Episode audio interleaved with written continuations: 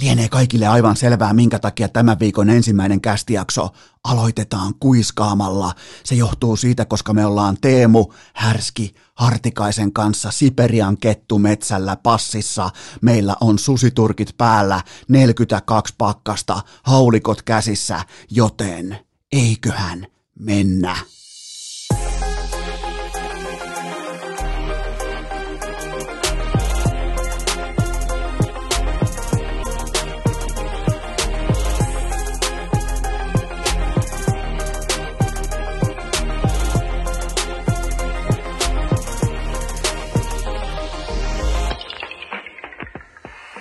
Tervetuloa te kaikki mitä rakkahimmat kummikuuntelijat jälleen kerran Kuiskauskästin pariin on sunnuntai 20. päivä joulukuuta ja ää, enää ei kuiskata, enää ei kommunikoida kuten oltaisiin Kettumetsällä passissa, koska Teemu Hartikainen on jo valmistautumassa kauden jatkumiseen. Mä olen täällä urheilukästin vaatekomerossa ja nyt sitten kuitenkin vierana totta kai härski, itse härski Kuopion varakkain nuori mies tulee kuulkaa urheilukästiin vieraaksi. Tästä tulee hauskaa, mä takaan teille, että on hyvä vierailu.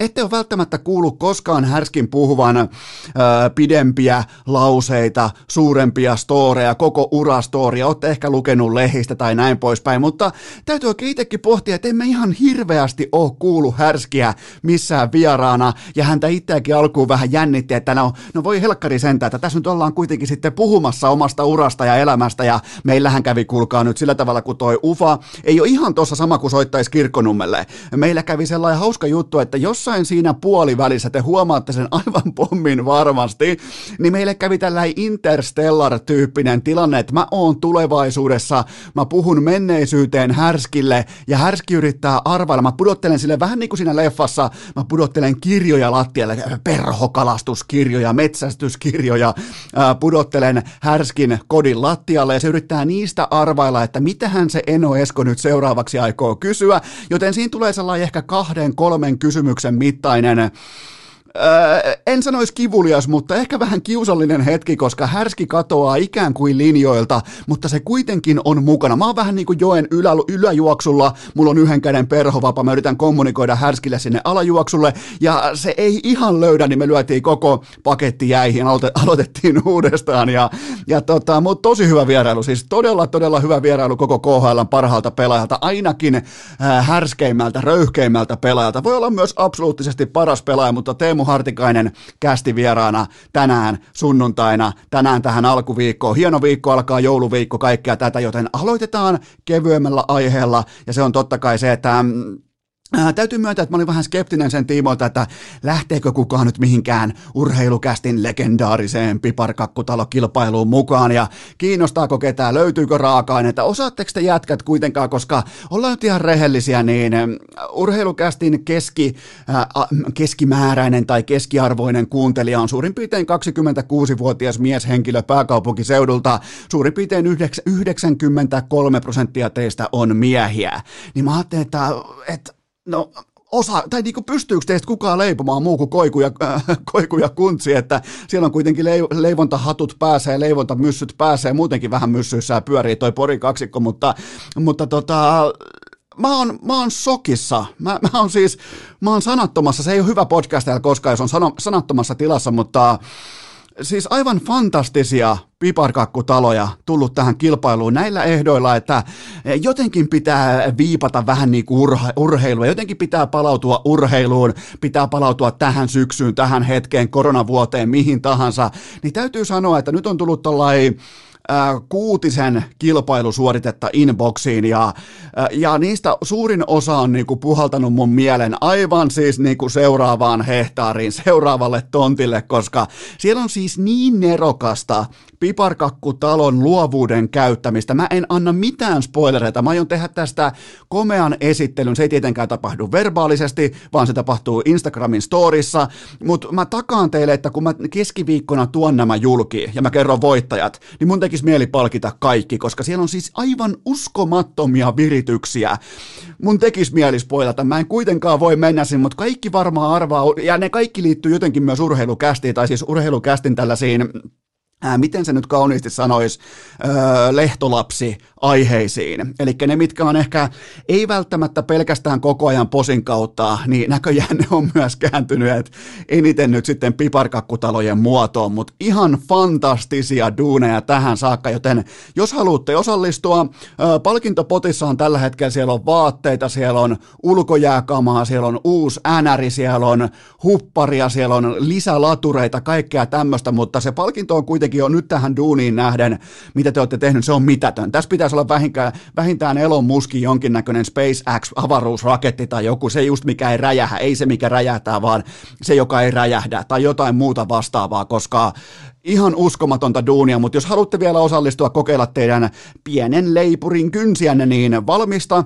keskiviikkoon mennessä, koska silloin valitaan voittajat, ja mä oon siis Raati, tuottaja Kopen kanssa, eikä tietenkään mitään vanhaa esille, tämä on ihan itsestään selvää, eikä teistä kukaan mitään tuollaista niin kuin olisi varmaan ajatellut, mutta ei kuitenkaan mitään vanhaa esille. Osoittakaa jotenkin, että se on tehty tässä ajassa. Okei, siellä on nyt tullut sellaisia aiheita, tai ne talot on syntynyt sellaisista aiheista, mistä nyt ei ihan hirveästi voi niin kuin vinoa mennä, ja että ne on nimenomaan syntyneet tähän viimeisen parin kuukauden aiheista, mutta tota, ää, tähän saakka henki, meininki, työn jälki on ollut sanalla sanajan fantastista, siis on ollut todella mahtavaa availla inboxia, kun siellä on siis sellaista settiä, että mä, niin kuin, mä ootan jo keskiviikkoa siitä syystä, että en, että, että alkaa kohti niin kuin joulupukit liikkumaan ja tontut kurkkiin, vaan ihan puhtaasti sen takia nyt jo odotan keskiviikkoa, että mä tiedän kuka tulee vieraaksi, mä tiedän, että tulee mahtava, mahtava, mahtava, mahtava keskustelu urheilusta, mutta mä tiedän ennen kaikkea sen, että mä voin laittaa nämä kuvat julki, että minkälaisia piparkakkutaloja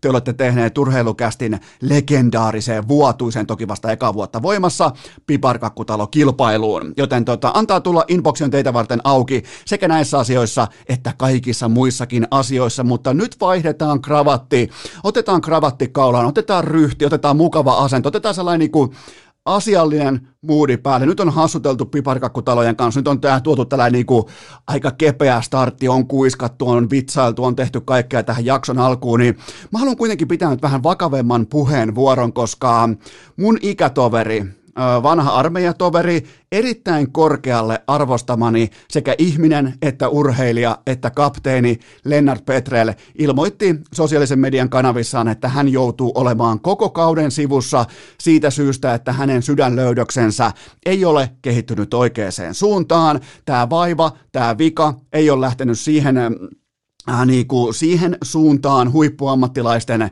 näkemyksen ja linjanvedon mukaan, että Petrelin olisi turvallista palata kaukaloon. Ja tota, sille on syynsä, minkä takia mä haluan just nyt, just tällä hetkellä avata jakson tavallaan. Ensimmäinen oikea aihe on Lennart Petrel ja nimenomaan se, että minkälaista viestintää suuri johtaja kapteeni, oikein niin kuin IFK-laisuuden ö, sielun tuote, minkälaista viestintää, retoriikkaa, puhetapaa hän ylläpitää, koska mä uskon siihen, että kaikella on suurissa yhteisöissä aina merkitystä. Ja se, että ylipäätään Petrel itse äärimmäisen vaikeassa tilanteessa ää, mieli palaa kentälle, on täynnä tulta ja tappuraa, tahtoa, IFK-sydän, kaikki tämä on yhtä mulle kuin IFK, ollut jo pitkään. Ihan jo pelkästään lennun nauruki ja se hymy ja mukaansa tempaavuus ja sitten taas tietyllä tapaa se tietty vakavuus, johtajuus, ryhti, tee itse ensin, vaadi vasta sen jälkeen, kaikki tämä kulttuuri, mitä lennulla on, niin se on aina ollut tip-top. Se on aina ollut pelkkää priimaa, mutta nimenomaan tässä ajassa, kun Suomen kylänmiehet ja kan, äh, kylän naiset ja kaikki elämänkoululaiset pohtii, miksei aika moni lätkäfanikin, että minäpä lähden kuule nyt itse tutkimaan ja pohtimaan ja arvioimaan, että otanko minä koronarokotteen, niin mun mielestä on äärimmäisen arvokasta, että tällaisten niinku no miten voisi sanoa kauniisti, junttilajin suuri kapteeni ilmoittaa, että mä toimin täsmälleen mun asiassa pelkästään vain ja ainoastaan huippuammattilaisten ohje säännöstön mukaisesti. Miettikää mitä viestintää, mitä retoriikkaa nimenomaan tässä ajassa, kun Suomeen pumpataan kohta 2,5 miljoonaa rokotetta ja täällä aletaan heittämään yhtäkkiä kolikkoa ilman, että minä en varmastikaan ota, koska minä tein itse oman taustatutkimukseni, eli katsoin jonkun toisen tekemän aivan sysipaskan hatusta vedetyn foliopitoisen YouTube-videon, jolla on yhteensä 72 katselu haastattelukertaa. Niin siinä on teidän taustatyöt. Kuunnelkaa Lennoa. Huippu asia kuin asia, lääketieteellinen ongelma, mikä tahansa, se mikä vaatii vuosien, vuosien, vuosien hinkaamista yliopistolla, tutkimusta, epäonnistumista, taas palataan tutkimuksen äärelle, laitetaan toistoja sisään, tutkitaan, väännetään kymmenen vuotta, ihan vain sen takia, että meidän ei tarvi olla mitään mieltä, meidän ei tarvi tutkia sekuntiakaan. Niin mun mielestä on todella arvokasta, että Lennu käänsi tämän C-rinnassaan mun papereissa edelleen. Hän käänsi tämän asian niin päin, että mulla ei ole tähän mitään muuta todettavaa kuin se, että asia on huippuammattilaisten kädessä, vaikka mulla on mieletön tahtotila palata kaukaloon niinkin vähäpätöisessä asiassa kuin jääkiekko, niin silti mä totean, että, että Tämä on ammattilaisten käsissä. Miettikää, miten hyvässä positiossa me ollaan Suomessa. Meillä on monta lääketieteeseen liittyvää, eikä tarvi olla jääkiekkoilija. Meillä on monta lääketieteeseen liittyvää asiaa ammattilaisten käsissä. Ei mulla podcastajana, yhteis- yhteiskuntatieteiden ylioppilaana. En saanut edes kandia valmiiksi yliopistossa. Mulla ei ole minkään näköistä kompetenssia arvioida sitä, että onkohan se rokote just mulle hyvä vai ei. Sen takia mun pitää kuunnella – ammattilaisia niin kuin Lennart Petrel älykkäällä retoriikalla, ryhti, ryhdikkäällä retoriikalla viestinnällään kuuntelee ammattilaisia asiassa, joka on hänelle sekä koko elämää että uraa. Ura, ura, ura, ura muutenkin voidaan puhua nyt, että asettaa se ura vähän niin kuin siihen si- sivulausekkeeseen tai vähän niin kuin, vaikka se totta kai, Lennu on aina ollut IFK, se on aina, mä tiedän mitä se merkitsee. Se on, silloin kun Lennu muuten puhuu IFKsta, niin se ei ole mitään sellaista, että no okei, Suomen suurin seura ja kirkkaat valot ja paitoja katossa ja Nordiksen legendaarinen tuoksu. Ei, ei, ei. Se on aina ollut, mä, mä voin mennä Lennun kanssa tuonne melkein parikymmentä vuotta taaksepäin, mä voin laittaa käden, äh, käden mun rinnan päälle ja todeta, että, että se on aina pelkkää rakkautta aitoa kunnioitusta, stadilaisuutta, IFK-laisuutta kohtaan, mitä Lennart Petrelillä on. Joten tota, ja sekin pystyy toteamaan, että tämä on ammattilaisten käsissä. Ja samaan aikaan kylän miehet ja kylän naiset aikoo itse tutkia. Nyt kukaan ei tutki itse mitään tämä on ammattilaisten käsissä, joten mun mielestä mä palaan vielä kerran siihen, että Petrel, hän ei ole kaukalossa, eikä hänellä ole enää C-kirjainta rinnassa, mutta silti meidän sukupolvelle ja mun ikätovereille toivottavasti mä uskon, ja mä oon sitä mieltä, että Lennart Petrel on edelleen se suuri kapteeni, suuri stadilainen pelaaja, suuri suunnannäyttäjä tässäkin asiassa. Vaikeimmalla, omalla vaikeimmalla hetkellään silti pystyy valitsemaan sanan, eikä nämä ole vahinkoja älykkäältä pelaajalta, älykkäältä kapteenilta, älykkäältä johtajalta. Mä, mä, mä, mä pidän tästä. Mä, mä todella pidän tästä, mitä Lennu sanoi, vaikka hän puhui käytännössä vain omasta urastaan. Lennu ei koskaan puhu vain itsestään, koska hän on aito johtaja, persona. Mikäli urheilukästin laatu tahi sisältö ahdistaa sinua, niin muista itkeä siitä pitkin internettiä, sillä kaikkia varmasti kiinnostaa. Nythän me tehdään, kuulkaa rakkaat kummikuuntelijat, sellainen linjanveto, että me nakataan nyt ne susiturkit niskaan ja annetaan puheenvuoro Teemu Hartikaiselle, koska hän istuu niin hienosti tähän niin kuin Lennart Petrel-tyyppiselle ryhtijatkumolle. Hyvin samantyyppiset pelaajat, ehkä vähän eri tasoa, mutta silti aina joukkue edellä, asenne edellä, ryhti, tiedätkö, leuka pystyssä, rintakaarella, ole ylpeä siitä, mitä teet, niin on hienoa tavallaan tämän, vaikka tämä oli Lennart Lennulle totta kai tämä oli todella, todella harmillinen, synkkä uutinen, mutta silti tavallaan voidaan kaivaa Lennusta, Petrelistä. Aina ne hienot puolet esiin, aina se johtajuus esiin, niin mun mielestä tähän kohtaan on hyvä jatkaa Teemu Hartikaisen vierailulla, koska heissä on urheilijoina, johtajatyyppeinä paljon paljon samaa, mutta kuitenkin tähän välikköön mulla on teille huippunopea kaupallinen tiedote ja sen tarjoaa liikku.fi, koska siellä on lahjakortit edelleen. 24 neljäs päivä on totta kai torstaina, silloin joulupukki koputtaa jo, joissakin kodeissa oviin, ja sitä iltaa myöten voi vielä tilata ää, liikku.fi, liikkukuntokeskusten lahjakortteja, erittäin hyvä lahja, toimii kaikkiin tilanteisiin, voi käyttää jopa vuoden, siihen mahtuu, ää, siihen mahtuu äitienpäivät, isänpäivät, ystävänpäivät, siihen mahtuu kaikki mahdolliset synttärit ja muut merkkipäivät, ne toimii vuoden eteenpäin, ja se mikä nyt on oikeastaan se kaikista fiksuimman rahan liike liike tähän kohtaan, niin se on 10-15 prosenttia alennukset voimassa nimenomaan tuohon torstai-iltaan saakka, joten jos sä ostat vaikka 180 euron lahjakortin, niin se on arvoltaan 200 euroa, joten mene osoitteeseen liikku.fi, klikkaat sieltä yläreunasta lahjakortit, menet soppailemaan, laitat sen kivasti vähän jollekin kupongille tai printtaa tulos, ja ei muuta kuin vaikkapa tyttöystävälle tai mutsille tai fajalle lahjaksi, niin se on siinä. Panostakaa liikuntaa, panostakaa kuntoilu, koska muuten vaikka kaikilla on vähentynyt vaikka työmatkat, työ, työpaikka, liikunta, kaikki tämmöinen. Äh, sun paikallinen seura on mennyt ehkä säppiin, sun paikallinen koripallojoukkue on mennyt säppiin. Niin äh, panostakaa liikuntaa, panostakaa kaikki tähän, mitä on saatavilla, joten osoitteeseen liikku.fi ja sieltä nauttimaan lahjakorttien alennuksista, jotka ovat voimassa torstai-iltaan saakka.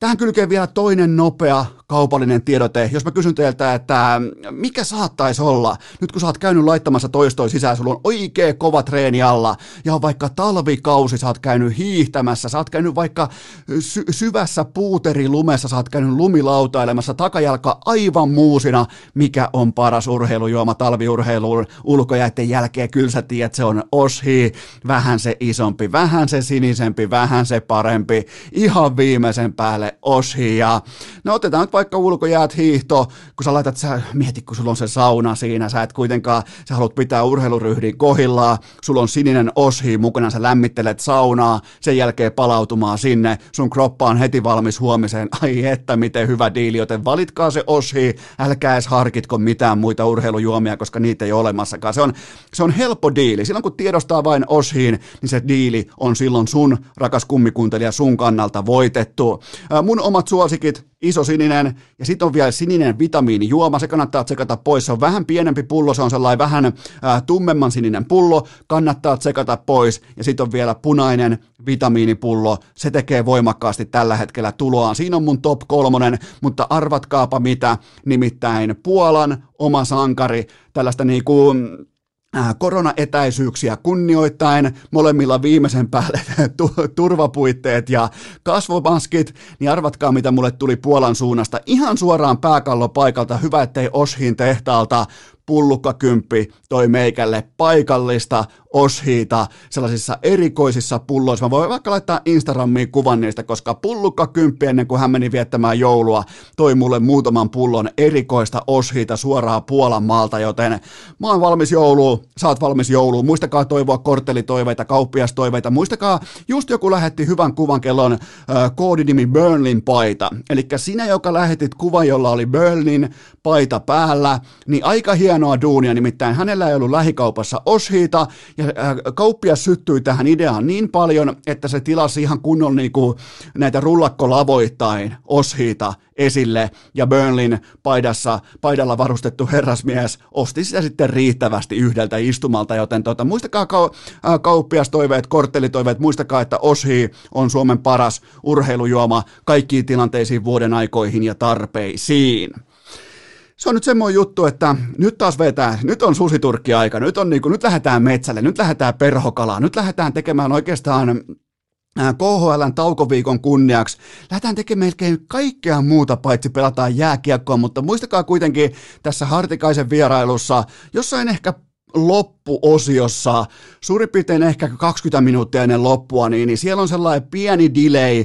Se johtuu siitä, että meidän äh, ihan yksinkertaisesti vain meidän etäisyys oli niin suuri, että siihen tuli pientä heittoa, niin siihen syntyi tällainen interstellar hetki, että mä huutelen tulevaisuudesta menneisyyteen Hartikaiselle. Se ei kuitenkaan haitannut yhtään ketään, itse asiassa on aika hauskaa, joten nyt puheenvuoro Teemu Hartikaiselle.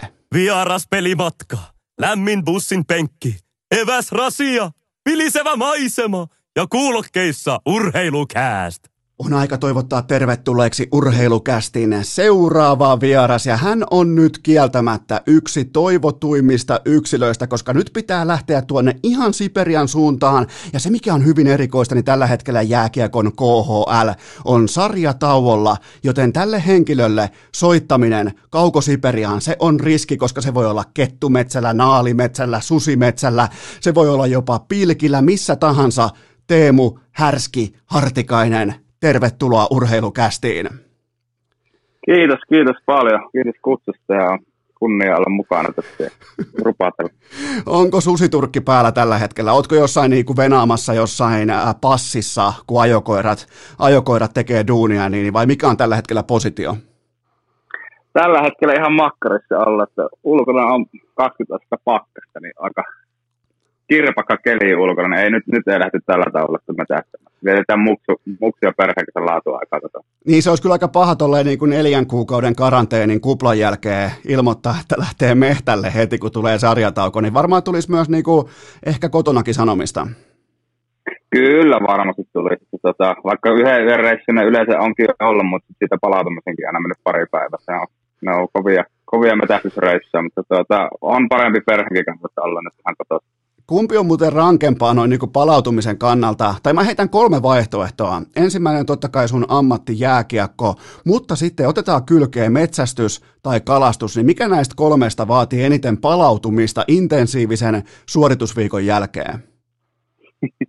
Kyllä mä sanon, että kesällä kun on Suomessa yöttömät yötä käyvää neljä päivää vaikka kalassa, niin ei ole neljän päivän tota, jääkikkoreissu siihen mitään verrattuna. Jos mä sanoisin, että se kesän kalareissu, niin se on ehkä ko- kovimman pala- palautuksen tarve. Niin siellä tota, lätkäkaukolossa olet semmoisen 21 minuuttia askissa per ilta, mutta sitten joella semmoinen kahdeksan tuntia äh, tuohon vyötäröön asti oot upotettuna sinne jokeen kahluun saappaat. Jalassa sulla on sitä gearia mukana 40 kiloa selässä ja sitten totta kai tarvittava nuotio toiminta kautta illanvietto, niin kyllä siinä niinku vähän karskimpikin härski, niin kyllä se vaatii palautumista.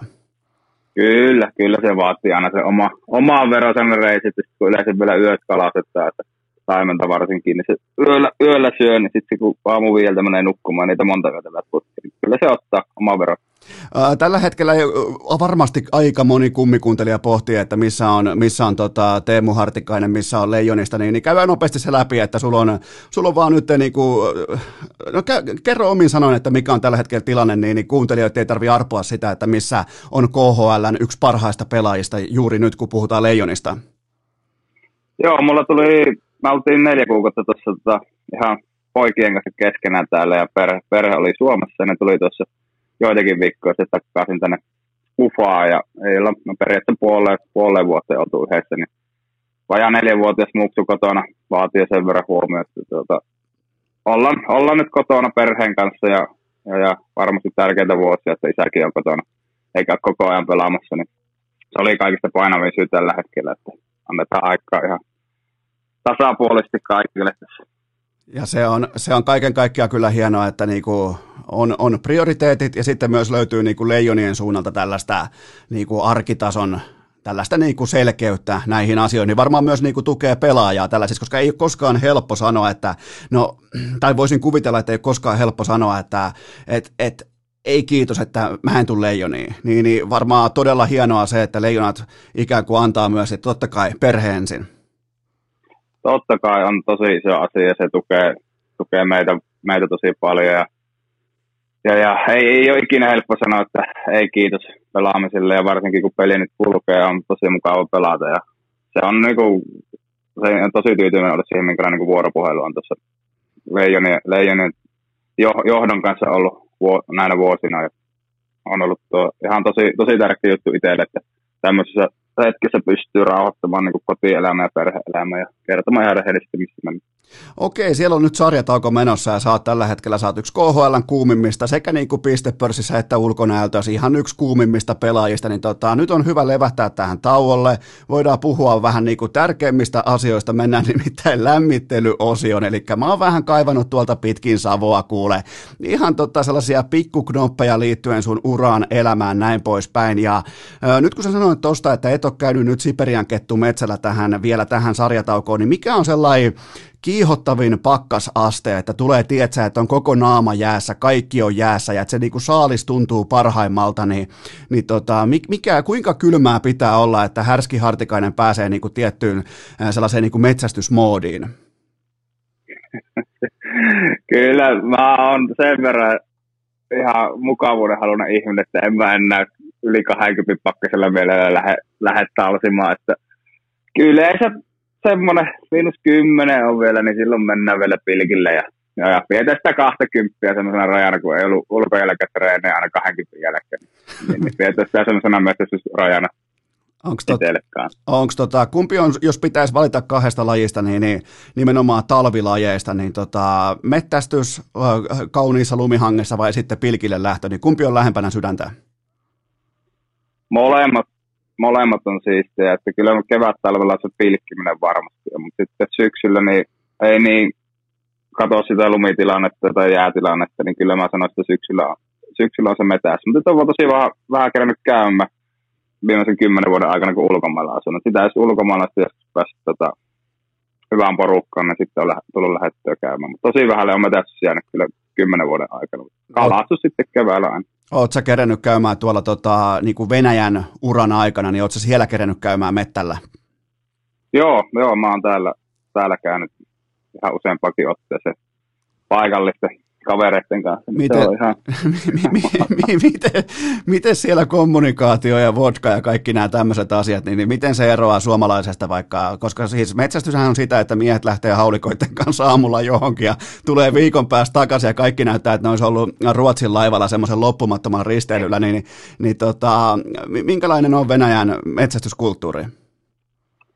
Kyllä se, se tota, siihen kuuluu vahvasti myös se vodka ja, ja, ja on välipaloja ja tehdään met, metsäleirejä ja ollaan siellä. Et se on niinku, sanotaanko näin, että mä itse nautin kaikista eniten niinku Suomessa, kun asuu ja pääsee käymään kanalintumme täällä ja yksin kävelemään tai jonkun kaverin kanssa ja lintukoiran kanssa. Ja se on niinku semmoista oikeasti rauhoittumista, mutta sitten tietysti täällä, kun aina vähän isommalla porukalla lähdetään ja vähän isompia eläimiäkin lähdetään metsästämään villisikoja ja hirviä, niin niin, niin se on sitten porukassa olemista ja, ja, ja seurustelua myös enemmän siinä samalla. Että ehkä se niin kuin ihan eniten se oma rauhoittumisen kannalta, niin se on se syksyisin, kun yksin, yksin pääsee tai hyvän kaverin kanssa metsään. Se on se kaikista, kaikista Okei, että se on sellainen niin kuin hartikaisen spesiaali, että mennään ihan just lintukoiran kanssa ja mennään, tiedätkö, vähän niin kuin mennään odottamaan sen, sen tilanteen kehittymistä, niin onhan se hienoa. Mä oon siis ollut mettällä vaan, mä voin myöntää ihan suoraan, että mä en ole ikinä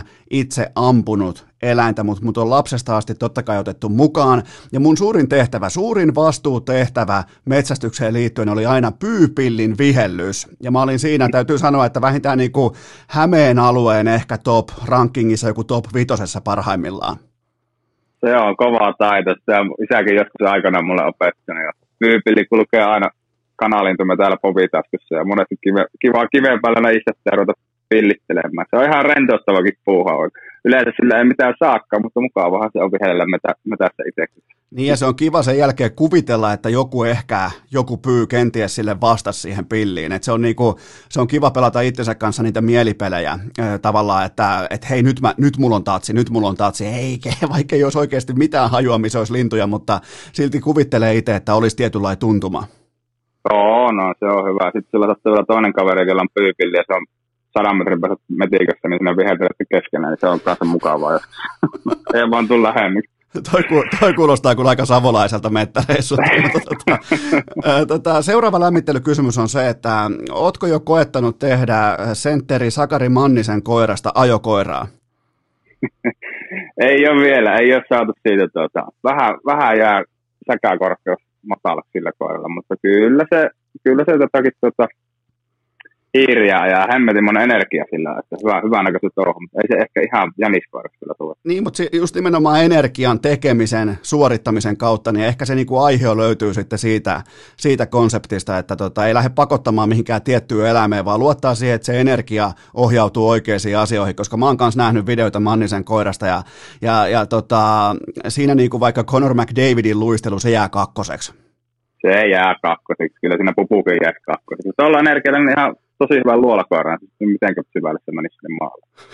No mulla on yksi luolakoira täällä, mulla on Jack Russellin terrieri, niin, niin tota, siellä mennään kuono edellä, kunnes tulee seinä tai eläin vasta ja sen jälkeen tapellaan. Et se, on niinku, se on aika syvällä siellä DNAssa, että se on jännä, miten se kuono pitää hänkeä. Heti kun joku vähän vaikuttaa luolalta, puhumattakaan, että siellä on tuoksua, niin tota, se alkaa käyttäytymään ihan eri tavalla. Vaikka se on hyvin koulutettu, niin silloin lentää kaikki koulutus, lentää romukoppaa siinä kohtaa. Näin se tuppaa näillä vähän olemaan. Että, tota, niillä on aika kova se viesti, mitä itsekin joskus päässyt vierestä seuraamaan. Me nähdään. ei jätä kesken sitä hommaa, niin sanot.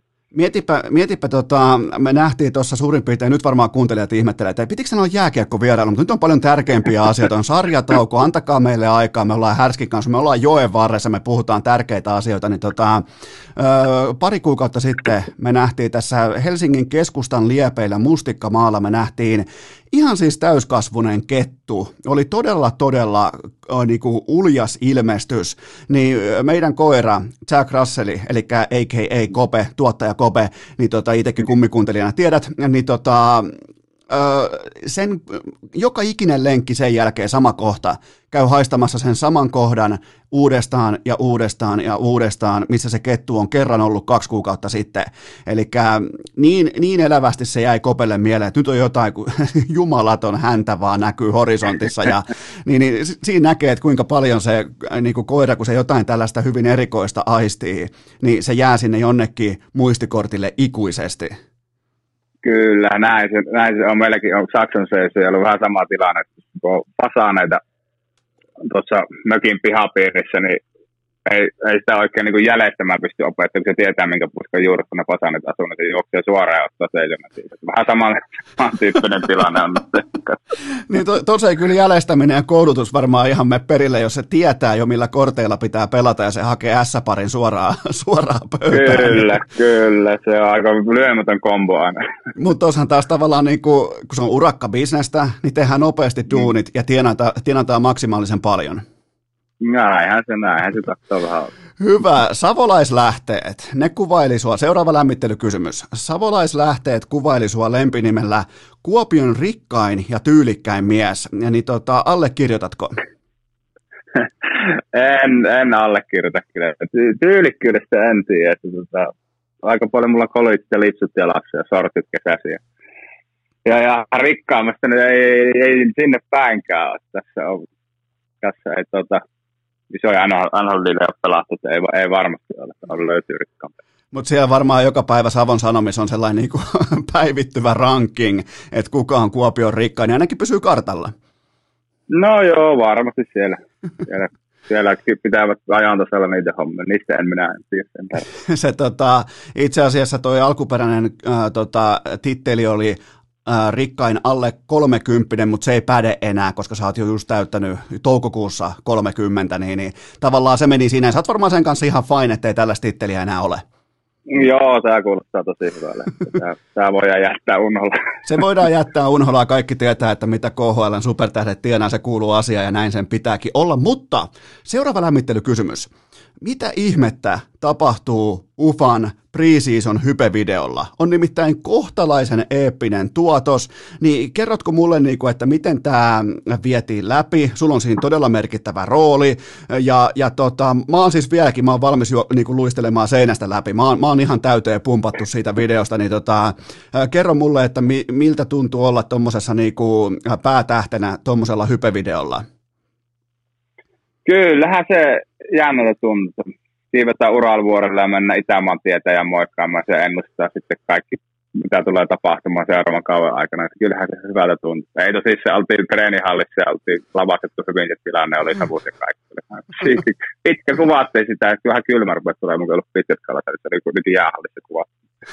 Ihan makea, makea oli tehdä. Siitä tuli, siitä, siitä tuli todella hieno. Se, tota, ja tällä hetkellä kuuntelijat pohtii, että mistä se voi nähdä, niin se voi nähdä vaikka uh, Ufan omalta tota, uh, seuran Instagram-tililtä. Itse asiassa mä tuun sen verran kuuntelijoita vastaan, että mä postaan tämän videon vielä kerran itsekin, koska onhan tämä niinku, kyllähän tämä sen niinku ansaitsee. Kyllä, siihen oikeasti mietittiin ja käytiin mielikuvia. Oliko tota, miten se lisäsi tällaista, niin kuin, jos Hartikainen voi olla vielä yhtään suositumpi niin kuin Ufan katukuvassa, niin, niin tuliko vielä enemmän Nimmarin pyytäjiä? Ei, ei varmaan tuommoista videota. Kyllä se aika tuntuu, että se samalla, samalla tavalla ollut jo se jonkun vuoden, että se tietty määrä, ketkä seuraa jääkiekkoa, niin ne tunnistaa sitten ja, ja, ja tulevat kysymään nimmareita ja kuvia. Että ei se varmaan enää se hirveästi vaikuttanut, se näin monta vuotta ollut kuitenkin. Mutta siinä on kuitenkin ihan mukava pikku lisäys CV, mutta seuraava lämmittelykysymys on se, että äh, kumpi on hienompaa jääkiekossa, tehdä maali vai antaa yhden käden syöttö samaan aikaan, kun toisella vasemmalla kädellä se sun vasen rukkanen suorastaan alistaa suojaustilanteessa vastustajan puolustajaa ja samaan aikaan tietenkin tämä oikea käsi, jossa sulla on leftin mailla yhdessä kädessä, niin se antaa jonkun rystylätty syötön takatolpille tyhjiin. Vaikkapa sanotaan nyt vaikka Markus Granlundille, niin, niin kumpi on sun mielestä hienompi suoritus? Riippuu ihan minkälaisen maalin tekee. Siisti maali, kun tekee, niin tuntuu hyvältä. Ei, se oli kanssa ihan hyvällähän se tuntui. Se rysty lättöön mä en ole vielä siitä onnistunut heittämään, että se pitää vielä treenata, se meni ihan jäätä pitkin. Että, kun sitä ollaan yritetty treenata treenistä, on pirun vaikea, pirun vaikea kikka, mutta, mutta, mutta oli, oli, se hyvä. Se oli vähän itsekin säikä, että se, se meni ihan päätyä asti ja meni suhkot sinne päin. Ja, sä, oli hyvä. ja tavallaan oot yksi ehkä modernin ajan ainoista pelaajista, jotka voi saada samasta tilanteesta syöttöpisteen ja kahden minuutin jäähyn väkivaltaisuudesta. Joo, kyllä. Yllättävän vähän siitä susikenestä ura-aikana onneksi tullut jäähy. Jo, joitakin siitä on tullut, mutta, mutta, mutta yllättävän hyvin se on pysynyt vielä siinä rinnassa, että se ei ole liikaa päähän. Mutta se on kyllä jännä juttu, että silloin kun on, tota, silloin kun on se suojaustilanne ja sulla on kiekko kontrollissa, niin käytännössä se susikäsi, niin se on, se on vapaata riistää. Sä saat tehdä sillä melkein mitä sä haluat. Vähän niin kuin jenkifutiksessa vapaa käsi, niin kyllä sä sillä saat työntää vastustajan kasvomaskia ja näin poispäin. Niin tota, sitähän kannattaa käyttää hyväksi. Ja sä kyllä, sen, sen homman sä osaat kyllä. Tulee siis mieleen just joku Jaromir Jaager tai muutamia muita. Mikko Rantanen on siinä todella, todella hyvä. Niin, niin se, on sun, se on sun yksi tärkeimmistä työkaluista. On, on varmasti. Kyllä se, kyllä se kulmissa auttaa paljon, että sitä saa käyttää siinä ja pystyy suojaamaan. Se, se tulee ihan niin kuin pihapeleistä asti. Että se, sitä niin kuin, tavallaan kun paljon pelattiin yksi ykköstä naapurin kanssa, niin se ei halunnut menettää sitä palloa, niin sitä niin kuin, tavallaan halusi suojata ja pitää sitä itsellä, niin se tulee ihan sieltä, sieltä on se suikäsi Paljon sulla on muuten tällä hetkellä niin sanottu kilpailupaino? Minkä, minkä kokosta massaa vastustajan pakki joutuu, joutuu yrittää siirtää? Mulla on 105 ja 110 välillä se vaihtelee. Siellä 106, 107 se suurin piirtein, kun pelataan paljon. Se on. Mulla, mulla heittelee siinä viiden kilon sisällä aika paljon painoa. Siinä 106 107 se suurin piirtein. On, on se, siis on se niin kuin aika kova savotta sille pakille, varsinkin kun ne sun jalat on aika, ne on aika tiukasti lyöty siihen jäähän kiinni, niin, niin ei, ei siitä vaan, ei, ei, siinä ei puu kaadu. Se on, tota, se on tekemätön paikka. Miltä se muuten tuntuu, kun tietää, että toi pakki muuten ei nyt tule kiekolle? Kun sä tiedostat sen, kun sulla on se suojaus päällä ja sulla on se positio hankittu, niin, niin minkälainen fiilis se on, kun sä tiedät, että siinä on suurin piirtein maailman parhaita pakkeja yrittämässä tota, kiekon riistoa, sä vaan tiedät sen, että tästä ei nyt tule pakin kannalta yhtään mitään?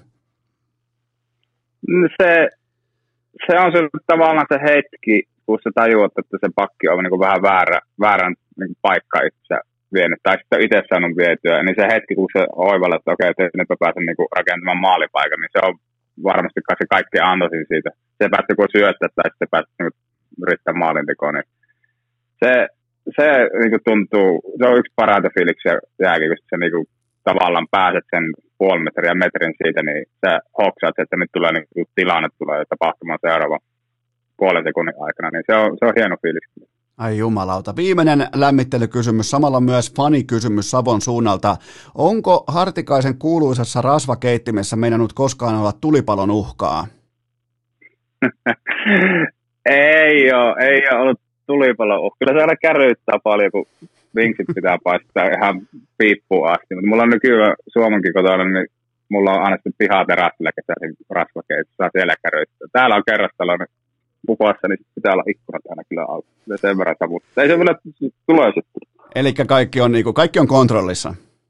Kaikki on kontrollissa, kyllä. Hyvä, mennään pikkuhärskin vuosiin, eli mennään tuonne tuota Kuopion suuntaan, Kalpan paitaan, Kilpipaitaan, ja tota, ootko sä, kun sä mietit sun, sun junnu vuosia, niin totta kai mua kiinnostaa se, että oot sä ollut aina saman tyylinen jääkiekkoille, onko se sulla niin, kuin niin sanotusti äidinmaito jääkiekkoa tämä fyysinen, mutta sieltä löytyy myös potkulautaa, löytyy taitoa, lö, mutta nimenomaan se presence, läsnäolo, kropan käyttö, tai, niin onko tämä ollut aina hartikaista? Se on, joo. Se on ollut ihan niin kuin alusta asti. Se, mä olin tosi iso jo nuorena puku silloin, kun pääsin liikapiiriin, että mä painoin yli 90 kiloa silloin. Että se oli niin kuin, se voima oli aika paljon niin kuin läsnä ja varmasti siltä kulmapelaamisen kautta se lähti. Ja sitten ura aikana on varmasti pelisilmä kehittynyt paljon ja sitten niiden kulmapeleistä oppinut syöttämään, mutta se tavallaan se perustunut siihen voimaan ja tekniikkaan samalla, niin se, se on varmaan se iso, iso ollut, mikä on ollut ihan pikkujummasta.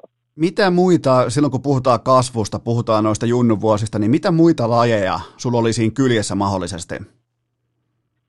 Mä pelasin ihan, ihan kaikkea. Jalkapalloa pelasin pitkään ja sitten mä olin liikuntaluokilla. Mä oon harrastanut tosi paljon kaikkea mahdollista niin pallopelejä periaatteessa. Joo. En, ole, niin kuin, en ollut missään tämmöisissä seuroissa, esimerkiksi sulkapallossa ja tenniksessä, mutta käytännössä joka päivä tuli pelattu. Ja vieläkin kesäisin, kun on aikaa, vaan niin tulee kaikkea mahdollista pelata. Mä oon aina tykännyt pallopelistä tosi paljon. Se varmaan selittää myös paljon sitä, että sulla toi niinku luontainen liikkuminen, se on, se on todella hyvällä tasolla, koska silloin kun aletaan liikuttaa tuollaista 106-107 kiloa, niin on sanomattakin selvää, että se motoriikka, tatsi, askelrytmi, kaikki tällä rytmitaju, niin se pitää olla ihan tip-top. Kyllä, kyllä siinä on paljon, ihan siis sieltä liikuntaluokalta asti kun tehtiin tosi paljon ihan voimistelua, puerkeikkaa, kärripyörää ja kaikki. Mä tykkäsin niitäkin tehdä pienenä, niin semmoinen oman kehon motoriikka on varmasti ihan pakko ollakin, kun on tämän verran painoa ja kiloja, niin se, sen pitää olla kyllä pohjilla, että pystyy tavallaan luottamaan siihen, että se kroppa toimii sitten nopeassa tilanteessa ja sitä voimaa pystyy käyttämään maksimaalisesti. Miten, tota, miten pikkuhärskillä koulu? Minkälainen koulutus? Missä sä kävit koulun ja, ja tota, miten koulu nappasi? Mä kävin tuolla Jynkä ala-asteella liikuntaluokan ala-aste ja sitten yläaste oli Kuopio Hatsala yläasteella ja ne molemmat liikuntaluokkia ja sitten mä menin kauppakouluun Kopikseen Kuopiossa ja sitten mä valmistuin sitä samana keväänä, kun mä lähdin sitten Edmontoniin.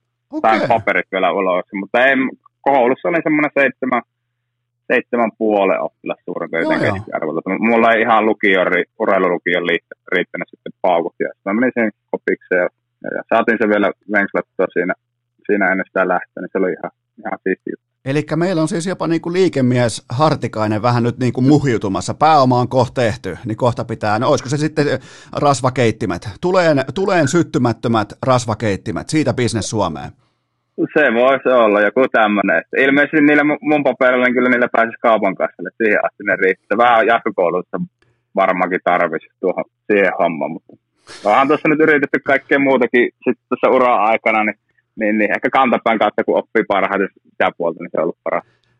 Mitä, mitä kaikkea, onko sulla, mit, mit, jos haluat vaan avata peliä, niin tota, mitä yritystoimintaa sulla on ollut uran aikana, koska mä muistan ehkä jotain, mutta mä en lähde nyt kysymään tarkemmin, koska mä en ole ihan varma mun, mun muistista tähän tilanteeseen. Meillä on tota, niin urheilijoille suunnattu, tai aluksi tehtiin urheilijoille suunnattu kuntosali jääkiekkoille. Oli se niin kuin alkuidea siinä, niin tehtiin Kimeä ja Kiiskisen Tuomaksen.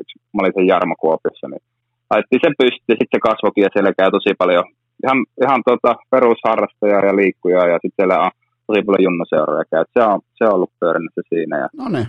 Sitten, sitten on tuota, yhdessä jääkikkoliikkeessä, varusteliliikkeessä on vähän mukana ja, ja Kalpassa on sitten ollut kanssa tuossa jeesimässä. Semmoisia urheilun liittyviä kaikki. Miltä se, miltä se tuntuu olla Kimmo Timosen kanssa samassa yhtiössä yhtiömiehenä? Onko tota, Kimen nauru tullut tutuksi? Kyllä, Kimen nauru on tullut tutuksi. Mietitty niitä asioita. Että on hienoa olla, Kimelläkin on aika vakapohja niihin hommiin. Paljon tehnyt, niin tietää niistä asioista. Sä olit C-junnuissa Kalpan kapteeni, niin minkälainen, minkälainen kapu on Hartikainen? Jaa, ehkä C-junnuissa, mitä nyt on 30 tultu, on muuttunut aika paljon rauhallisemmaksi, rauhallisemmaksi tämä ihminen. Sille Mä oon yrittänyt aina olla vähän joukkueessa, että olisi niin kaikilla, kaikilla hyvä olla. Ja en mä nyt siellä kopissa juurikaan silleen puhu tai neuvoja anna. Se on ainakin se pelaamisen kautta, mitä siellä jäällä tuo, niin se on ollut ehkä minun kannalta sitten eniten sitä johtamista, mitä on pystynyt tuomaan. Olit sä tota, Junnun, olit sä tuittupäisempi, aggressiivisempi kuin nykyään? En mä sano, että tuittupäisempi olin millään tavalla. Jäällä olin varmasti, mä taklasin enemmän että oli siihen enemmän energiaa, mutta en mä, mä oon kyllä ajatellut, että mä oon suhtat lepsu, Jaa. lepsu viikko ollut semmoinen rento, rento Okei, viimeinen kysymys tuolta Junnu vuosien saralta. Kuopio on tunnettu siitä, että siellä juhlitaan menestystä aina pitkään. Niin kysymys kuuluu näin, että onko A-Junnujen 2008 kultajuhlat edelleen käynnissä? me loppu, me lähdettiin U18 m alkoi sen jälkeen, niin me kerettiin juhlia niitä juhlia, oliko se kuusi tuntia, sitten mentiin kotiin hakemaan kamaa ja lähdettiin U18 MM-leiritykseen ja siitä sitten Venäjälle kisoihin. Ne, ne ei kestänyt pitkän, ne juhlat, ne loppuu aika, aika se. Okei, eli ainakin sun tapauksessa niin, mutta ehkä jotkut jatkaa vieläkin, niin kuin, että, että, no, että jonkun kuusi tuntia voi olla jollekin sitten vähän pidempi, pidempi sessio. Kyllä se voi olla varmaan. Minkälainen muuten oli voittaa Ajunen SM-kultaa, koska äh, sä oot ollut, mennään kohti siihen myöhemmin, mutta sä oot käytännössä ihan elävä playoff-lippu seuralle kuin seuralle. Eli sun joukkue menee playereihin, se on sellainen aika lähtökohtainen tilanne, mutta äh, pokaalit on kiertänyt sua toistaiseksi, niin, niin miten tämä näyttäytyy nyt, kun sä oot jo 30, niin tämä äh, ää, mestaruus? Siellähän se aina mestaruutena omalla uralla, omalla uralla pyörii ja on, siitä niin pitkä aika, oli hien, hienot muistot siitä, oli Nirlamotto täynnä ja saatiin Ajunneen kanssa. Just Kalvan puumi oli silloin nousemassa, se oli semmoinen ensimmäinen kunnon, kunnon kevät ja, ja, ja siitä paljon siirtyi sitten liikajoukkueen mukaan porukkaa. Tosi paljon sain kavereita ja pelattiin sitten niiden kanssa vielä kaksi vuotta liikaakin. Tosi, tosi hyvät muistot kyllä siitä. Tuliko se muuten yllätyksenä se kulta Kuopioon, koska mä katson teidän kokoonpanoa, niin, niin tota, se on kova. Siellä on tulevia liikanimiä, siellä on KHL-nimiä, mutta tota, tuli, olitteko te kuitenkin alta vastaajana? En mä sano alta vasta. Me oli aika paljon silloin pelasi sillä kaudella liikassa porukkaa, ja ne tuli sitten keväällä myös siihen, ja se kierti aika paljon se porukka. Siinä oli varmaan kymmenkunta äijää. Okei. Okay. Oli, oli, oli, oli jo liikapelejä, mutta sitten olihan meillä finaalissa sitten kova vasta oli, että se, oli, se meni tiukalle. Siellä oli Salmisen Sakka ja Kemppasen Joonas ja paljon hyviä pelimiehiä. Et se oli, se oli sitten se niinku oikein kunno, se olisi voinut kääntyä ihan kuin vaan. En mä sano, että se yllätyksenä tuli, mutta, mutta, mutta silleen kuitenkin ei sen kukaan varmasti oottanut ihan täysin. No jos, jos S olisi voittanut sen, niin, niin siellä juhlittaisi varmasti vieläkin. Okei, vedetään isojen poikien metsästyshousut jalkaa ja Kalpan edustuksessa heti tulokkaana 17 maalin sesonkia sä sivusit sillä sellaisen kohtalaisen legendaarisen savolaisurheilijan kuin Sami Kapasen ruukien ennätystä, niin, niin ensinnäkin miltä tämä tuntui niin tulla niin kuumana mukaan liigaan ja se, että sä pelaat heti Sami Kapasen kanssa ja sä pystyt sivuumaan sen ennätystä, niin, niin miltä se tuntui pienestä nuoresta hartikaisesta? Kyllähän se hienolle tuntui. Se, ei sitä olisi voinut kuvitella, kun mä pelasin sen edellisen Aino-kauan ja teinkö mä kymmenen maalia sillä kaudella. Ja sitten seuraavalla kaudella jotenkin sain, vielä sen neloskentän paikan siinä ja, ja, ja, homma lähti sitten pitkin syksyä rullaamaan ja Sami oli siinä ja Salsitin Kalle ja Strömberin Mika, oli paljon kokeneita äijä, niin oli, se oli ihan se niinku yksi unelma tai iso unelma täyttynyt siinä vaiheessa ja se koko elämä pääsi keskittymään oikeastaan siihen jääkiekkoon ja sai nauttia siitä, että homma lähti rullaamaan, että itse luottamus kasvoi. Mi- mitä? Niin kuin, No minkä sä, tai minkä kautta sä pur, purkaisit sen narukerän, että miksi just tossa kohdin. Ihan selvästi tapahtui sun uralla sellainen niin kuin hyvätasoisesta A-junnu-pelaajasta, nuoresta pelaajasta, jopa niin kuin loistavatasoisesta varmasta suorittajasta. Tuli hyvä, ettei välittömästi tähtiluokan pelaaja liigaa, niin oliko siinä joku vahva kesäalla, oliko siinä joku henkinen kasvu, oliko siinä joku tietty juttu, minkä sä nyt pystyt hahmottaa sieltä? Kyllä mä jälkeenpäin sitä miettinyt monesti, niin me treenattiin kaksi, kaksi vuotta ennen sitä, niin mä, oli a aamujat ja sitten me jäätiin sen jälkeen tuo Kapasen Hannes tuli paljon siihen ja me saatettiin kaksi tuntia aamujen jälkeen jatkaa vaan niin kuin maalin tekemistä ja se tehtiin sitä kolme, kolme kertaa, kun meillä oli viikossa sitten aamujet aina. Ja sitä niin kuin, se toista määrä oli ihan järkyttävä silloin niiden kah- kahden vuoden aikana 16-18-vuotiaana. Ja sitten se vaan niin kuin, se vaan homma sitten seuraavalla kaudella, kun meni liikaa, niin se voi jotenkin naastassa. Sitten totta kai ne maalit ruokki siinä itseensä, mutta ne siellä opeteltiin mun, mun mielestä selkärankan niin monta variaatia siihen niin kuin maalin tekemiseen, että se näkyy sitten tulosta alle, kun se rupesi homma toimimaan. Niin, eli tämä oli tavallaan vaan niin kuin puhuit siitä, että tulostaulu alkoi näyttäytymään oikeassa valossa, niin se oli se investointi, se aika, ne toistot, se määrä, mitä te laitoitte sisään, niin ne poiki sitten just tuohon tärkeimpään aikaan, kun piti lyödä liikassa läpi, niin sä myös löit välittömästi, niin, niin siinä mielessä aika optimaalinen ajoitus. Kyllä, se oli ihan, ja sitten totta kai siinä kun liikan, liikan mukaan pääsi, niin sitten siinä tulee vähän enemmän pelejä ja reissuja. Sitten se treenimäärä ehkä pikkasen tippui, kun mentiin varmasti yli siihen pelimään tai siihen kun pelattiin, niin se treenimäärä oli tosi kova silloin aajonnossa. Ja sitä huomasin silloin, mä muistin, että olin tosi väsynyt aina silläkin kaudella, että kun liikassa sitten pääsi energisenä pelaamaan ja se tavallaan niin kuin, se tuli vähän itsestään, mutta ne, olihan ne taidot jossain vaiheessa hankittu. Sulla tuli tuohon samaan aikaikkunaan U20 MM-kisa edustuksia, niin, niin mi, mi, mit, mitä niistä jäi päällimmäisenä käteen? Sulla on kahdet kisat, ja nyt mennään itse asiassa just nyt Suomen nuorten leijonien joukkue on jo Kanadassa, ja siellä alkaa kohta kilpailut, niin, niin mitä muistat sun omista kisoista? Ne oli vaikeita, vaikeita kisoja, että ei, en saanut, mä muistan, että en saanut itsestäni niissä irti, ja meni ehkä vähän jopa yliyrittämisen puolelle, ja, ja, ja siinä olisi kuitenkin miten mulla liikassa meni, niin olisi pitänyt siinä joukkueessa pystyä tästä johtajan roolia enemmän ottamaan. Niin eka vuonna emme päästy edes playereihin, taidettiin pelata karsasarja, toinen vuosi oli sitten niin hävittiin puoliväli erissä. Ne oli, ei ollut niin menestyksekkäitä, mitä olisi itse varmasti halunnut. Varmasti siinä oli paljon myös sellaista yliyrittämistä ja nuoru, nuoruuden intoa, mikä meni oli sulla kuitenkin, vaikka mä tiedän mitä sä tarkoitat sillä, kun sä nimenomaan puhut johtajuudesta ja siitä, miten peliä pitää viedä eteenpäin, niin kyllä kuitenkin sulla oli näissä kisoissa yhteensä 1,25 paunaa per peli, että siellä kuitenkin oli tuotantoa, mutta et ole tyytyväinen siihen, että olisit pystynyt kuitenkin fokusoimaan oman suorituksesi paremmin nimenomaan niin tärkeillä hetkillä. Niin, nimenomaan siihen, että kun olisi pitänyt pystyä ratkomaan ja olemaan tärkeissä peleissä niin tavallaan. No, ehkä ne ollut sitten vielä niin hyvää, mitä oli ma- maailman, maailman käret meni siinä vaiheessa. Ja, ja siellä oli hyviä joukkoja, ei vaan, ei vaan pärjätty. Ja, ja, jotenkin mä sen sille, että ei, ei varmasti pystynyt siinä vaiheessa vielä niin johtamaan sitä Minkälainen painetila, se mua kiinnostaa, että minkälainen painetila se on nuorella alle parikymppisellä pelaajalla, kun uhkaa tämä nimenomaan karsintasarja, uhkaa jopa niin kuin putoaminen A-sarjasta, niin, niin mediaa kiinnostaa, tulee painetta, tulee kritiikkiä, tulee tätä kaikkea, niin, niin mi, miltä se tuntuu? Me tietää suurin piirtein, miltä se tuntuu vaikkapa valmentajista, päävalmentajista, mutta tota, miltä se tuntuu nuoresta pelaajasta? Kyllähän se, kyllä sä tunnet sen paineen siinä ja mä muistan elävässä sen pelin, me pelattiin Slovakia vastaan, viimeinen ratkaiseva peli ensimmäisessä kisoissa ja siitä ei mennyt tulla mitään sitä pelistä ja se oli, se ei vaan niin rennosti lähtenyt ja sitten kuitenkin jotenkin rankkareille se päätyi se peli ja mä ammuin sen viimeisen ratkaisevan rankkarin verran patia. Ja, ja kisat loppu tai mentiin sitten karsita siitä, niin kyllä ne, kyllä ne aika kovia paikkoja, kyllähän ne, kyllähän ne kasvattaakin. Osaan, sekin antanut paljon omalle uralle varmasti eteenpäin.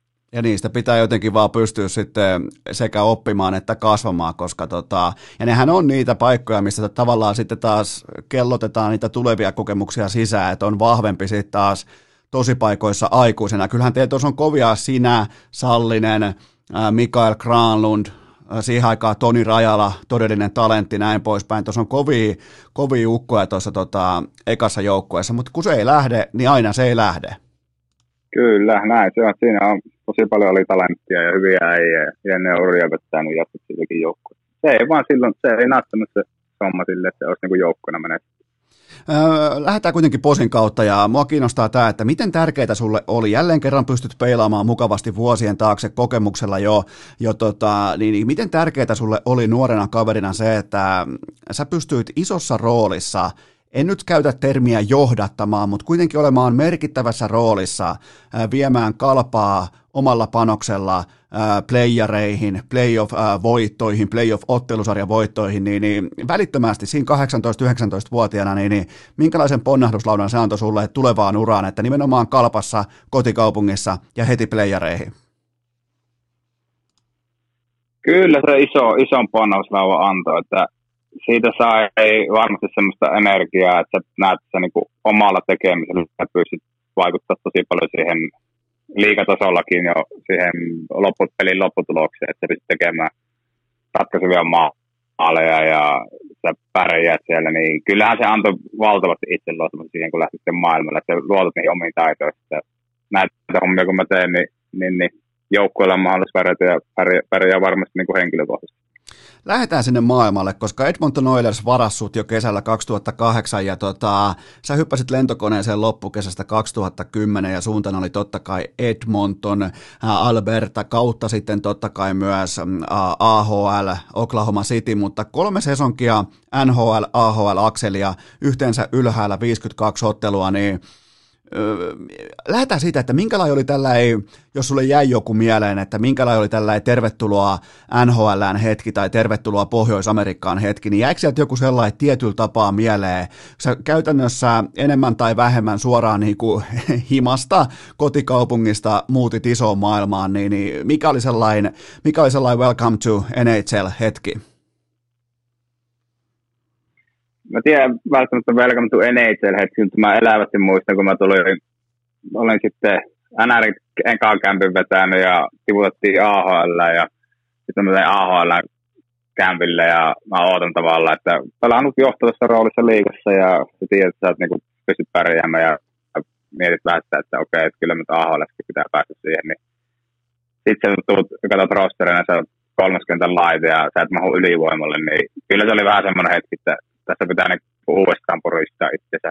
Aika pitkän matka, kun siellä oli paljon ykkösvarauksia ja kärkikierroksen niin, niin, niin semmoinen, että okei, että tässä nyt ei suoraan kävelekö mihinkään ylivoimaa. Tässä on taas ihan uusi savotta siinä, siinä mielessä. Se oli varmaan semmoinen, mikä tuli ihan päänpläsi ja tehtiin alkuun. Yllättikö se sut siinä tilanteessa, että niitä ei kiinnosta pätkääkään siellä, miten joku on menestynyt Euroopassa?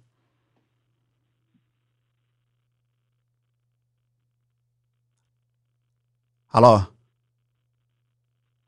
Halo, kuuluu. Kuuluu, no niin. Kävitkö, kävitkö ampumassa ketun takapihalla? Ei kerennyt, vähän pätkäs. Joo, Joo väh, siis väh, vähän kysy, niin, kysymys niin, kuuluu siis, että, ky, kysymys kuuluu siis näin, että tota, nyt kun on kettu ammuttu, niin tota, että nimenomaan, nimenomaan se, että yllättikö se sua, että eurooppalaisilla näytöillä ei ole käytännössä mitään merkitystä, merkitystä tuolla NHL-kulttuurissa tai AHL-kulttuurissa?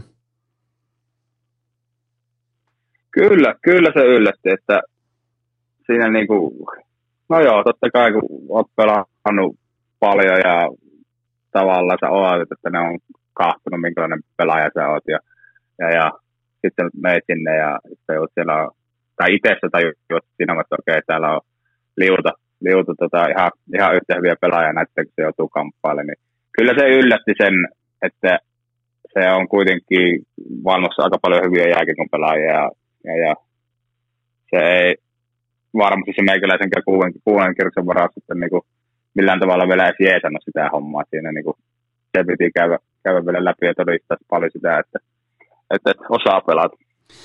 Muistatko, käy läpi sun ensimmäinen NHL-maali. Mitä tapahtui, ketä vastaan ja missä olit ja minkälainen paikka, koska mä taidan jopa muistaa. Se oli Edmontonissa oltiin, se oli, olisiko oli joku viisi, viisi peli olla NHL, ja tuli kulmaan kärkäriä vastaan kiekko, ja sain pääsin sieltä just sillä suojaamassa sykädellä, ja, ja, ja muutama stepi ottamaan tajuin, että nyt ollaan maalitilanteessa ja pääsi ampumaan ja Kiprosovi oli maalissa ja semmoinen jostakin kainalla alta se kiekko meni sille maaliin. Aika semmoinen tyypillinen, että nyt on, nyt tulee tilanne ja pääsin tekemään maalin. Siinä oli kaikki Hartikaisen tämmöiset niinku brändielementit mukana ja nimenomaan vielä Battle of Albertassa, eli ehkä verisimmässä vihollisuudessa koko NHL, niin onhan se nyt hieno onnistus siinä. Oli, oli se kyllä semmoinen halli täynnä ja ensimmäisiä pelejä pääsin pelaamaan ja pääsit räjäyttämässä hallin. Oli, oli se hieno hetki kyllä, se muistaa, muistaa koko loppuelämä. Miten sä kaiken kaikkiaan summaat nämä vuodet Pohjois-Amerikasta, eli kolme kautta sekä NHL että AHL, niin mikä on sun yhteenveto tässä vaiheessa näistä vuosista? Kun nyt kun sä oot saanut vähän, on, tiedät, on jo, tämän jälkeen on tullut paljon menestystä, on nähty paljon maailmaa, niin, niin mikä on sellainen yhteenveto tästä Pohjois-Amerikan ajasta?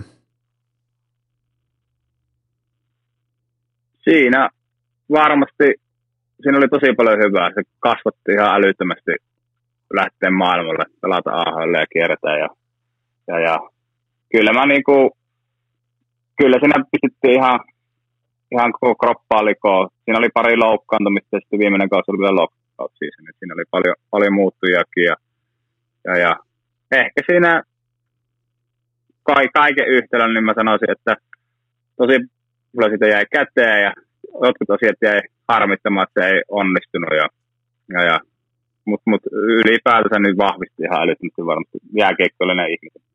Milloin tuossa tilanteessa tai prosessissa tuli eka kertaa mieleen, että nyt muuten lähdetään vielä Savoakin idemmäksi, eli milloin KHL astui sun papereissa relevantiksi vaihtoehdoksi? KHL tuli siinä vaiheessa, kun oli viimeinen, viimeinen kausi menossa tota, Pohjois-Amerikassa. Siinä oli, olisiko playerit ollut alkamassa ja sitten UFA, UFA tuli ja tarjosi, tarjosi sopimusta ja mä olin vähän sitten siihen niin kuin Edmontoniin tietyllä tapaa, en, niin kuin enää, enää halunnut jatkaa siellä enää ja en nähnyt enää hirveästi vaihtoehtoja siinä. Et, et, siinä on iso, iso työmaa olisi ollut saa sieltä pelipaikka ja oikeudet kuitenkin säily, säily Edmontonissa. Mä olin sen verran nuori, niin sitten mä ajattelin, että mä haluan nyt pelata yhdessä, yhdessä jääkikkojoukkueessa, kun siinä aika paljon AHL ja NHL välillä tuli seilattua niin. kahden suunnan sopimuksella sitten loppu, loppuaikana, niin mä haluaisin sitten yhteen, yhteen seuraavaan ja missä mä saan keskittyä siihen yhteen joukkueeseen ja sitten se valikoitu UFA ja sain hyvän sopimustarjouksen täältä ja, ja, ja sitten lähdettiin. Mitä sä tiesit Ufasta etukäteen? Oliko se, olitko käy, taisit olla ehkä jopa käynyt aikaisemmin, mutta tota, siellä on suurin piirtein miljoona asukasta ja se on keskellä ei mitään ja, ja tota, totta kai tuntemattomaa maailmaa, niin, niin mitä, mi, mitä, mitä Ufa merkitsi sulle ennen tätä tai oliko se vaan niin kuin kaupunki muiden joukossa jossain tuolla kaukana?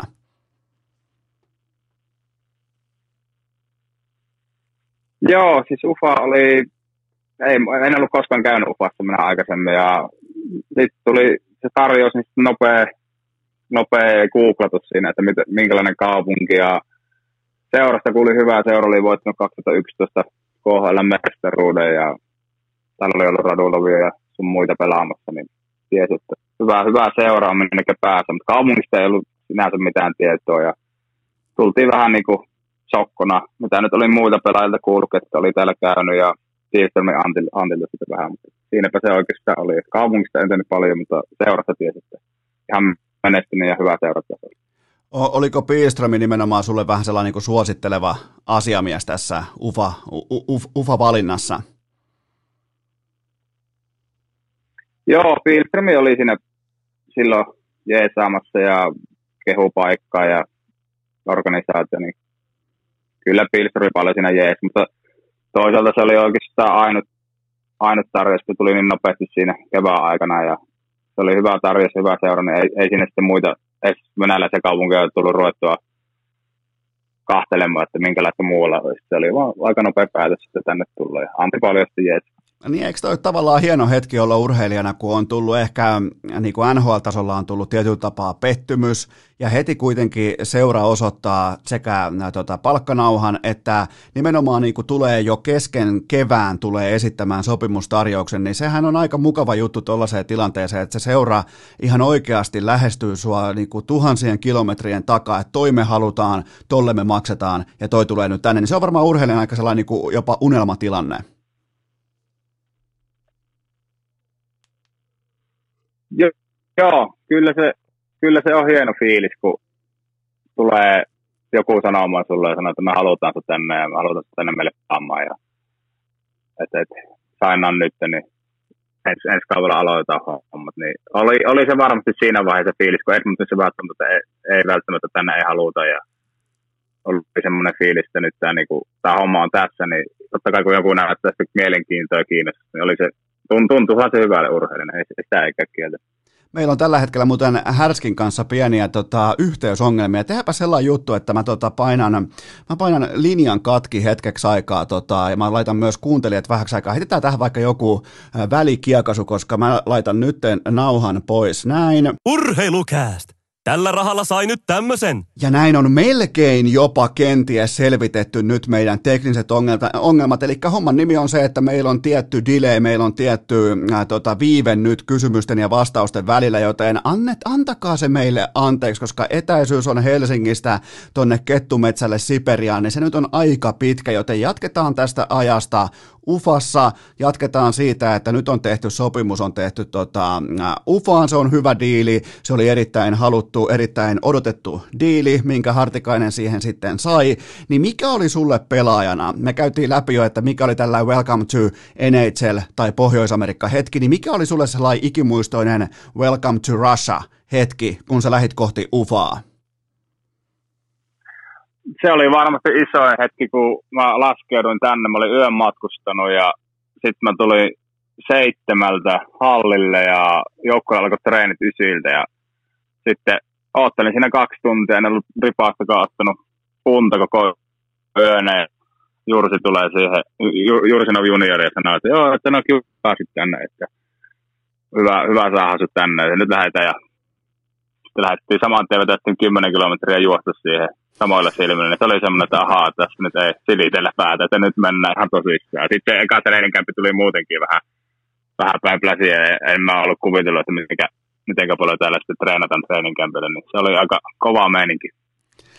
Minkälainen tota, tämä treeninkämppi käytännössä, jäikö sinulle jotain mieleen jotain tiettyä, sanoit heti, että suoraan nukkumatta 10 kilometriä juoksua, niin, niin jäikö sulle joku harjoittelumetodi mieleen erityisesti?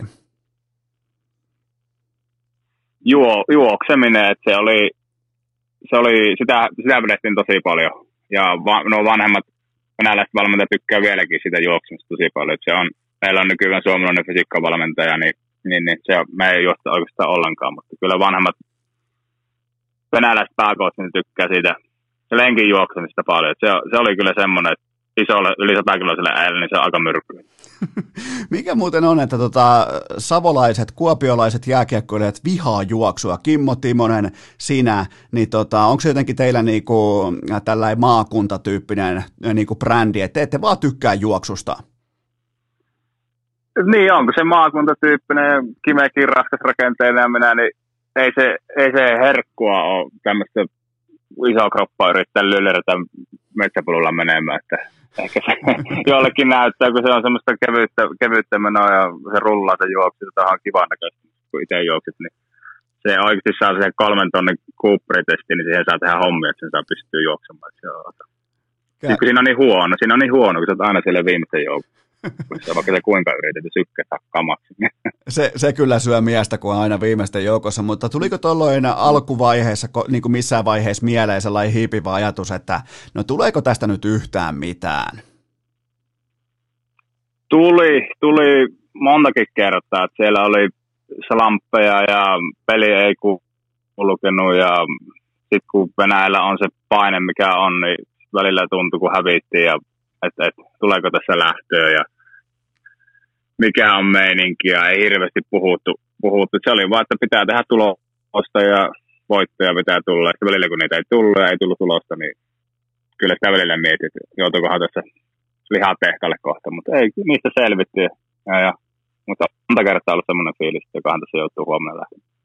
Minkälainen veskari oli tuohon aikaan Andrei Vasilievski? Se oli teillä maalissa heti siihen ensimmäiseen kauteen, niin silloin nyt vähän vesinätrofia ja Stanley Cupia kaapissa, mutta minkälainen veskari se oli junnuna? Ihan älyttömän hyvä oli. Se näki sitä saman tien se treenissä ja peleissä, että nyt on niin maailmanluokon veskari kasvamassa. Ja sehän torjui meitä silloin konferenssifinaaleihin. Oli ihan älyttömän iso lukko siellä takana, että ihan siis huipuluokan omistautuminen ja kaikki, miten se treenassa oli, niin näki, että tuo aja, tuo aja menee pitkä. Sä oot tällä hetkellä saat sekä UFAN kovin maalintekijä koskaan ja sä oot, olla tällä hetkellä myös ihan tuoreimman päivityksen mukaan paras pistemies koskaan. Mä en ole ihan varma, onko mulla just nyt oikea päivitetty tilasto mun edessä, mutta joka tapauksessa mikä oli, koska alku, alussa totta kai kaikilla muutos, kaikki nämä on vaikeita, uusi kulttuuriympäristö, uusi maailma kokonaan, nuori kaveri, siinä on useimmiten vaikeita aikoja edessä, mutta mikä oli sellainen hetki tai tilanne, milloin sä hoksasit tai totesit itsellesi, että mulle muuten tulee hyvä ura täällä KHLssä? Öö, mä varmaan sanoisin, että oltiin jossakin neljännen, viiennen kauan tienoilla, että sitten rupesi huomaamaan, että se tasaisuus, se pysyy ja se luotto rupesi olemaan sitä luokkaa, että niitä ensinnäkin niitä slamppeja ei tullut enää niin paljon ja sitten valmentajat niin kuin antoi vallan vähän potkuakin, semmoista itseluottamista, niin sitten mä niin huomasin, että kyllähän tässä tämä homma nyt luistaa ja se itseluottamus. Kyllä siihen jo, joitakin vuosia siihen itseluottamuksen rakentamiseen meni. Et mä sanoisin, että se oli siellä jossain neljännen, viidennen vuoden tienoilla, niin se rupesi, niin kuin, rupesin hahmottaa, okei, okay, että se pystyy niin kuin, pelaamaan vielä jonkun verran pidempäänkin. Kuitenkin niin nuori, kun mä tulin tänne, niin sehän vaikutti, se vaikuttaa tässä paljon. Niin, sä tulit sinne suurin piirtein 22-23-vuotiaana, mutta tavallaan niin sitten vielä se, että kuinka paljon se antaa just nuorelle kaverille sellaista henkistä painetta, prässiä, kun tulee vaikka slampeja, tulee heikkoja hetkiä, tulee kyräilyä. Venäjähän on tunnettu siitä, että kun saat ulkomaalaisvahvistus, sulta otetaan tehopisteitä ja voittoja, jos ei niitä tuu, sulle ei puhuta. Ja vielä se siihen kylkeen sitten, että KHL tehdään paljon yhden vuoden sopimuksia ja näin poispäin, niin kuinka paljon se antaa painetta pelaajalle, että annetaan aina vaan yksi vuosi kerrallaan diiliä eteen?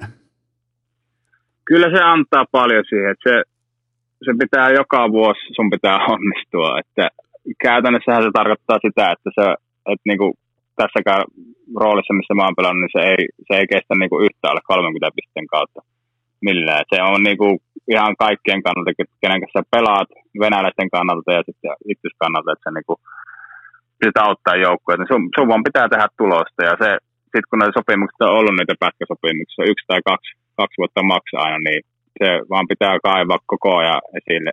Onhan se, kyllähän se niinku stress, se on raskasta, koska siinä ei, siinä ei voivottelut auta, se pitää saada aika nopeasti se homma aina takaisin raiteelle, jos se lähtee vähän epä, epä, epäkulkemaan, mutta on se, on se henkisesti raskasta.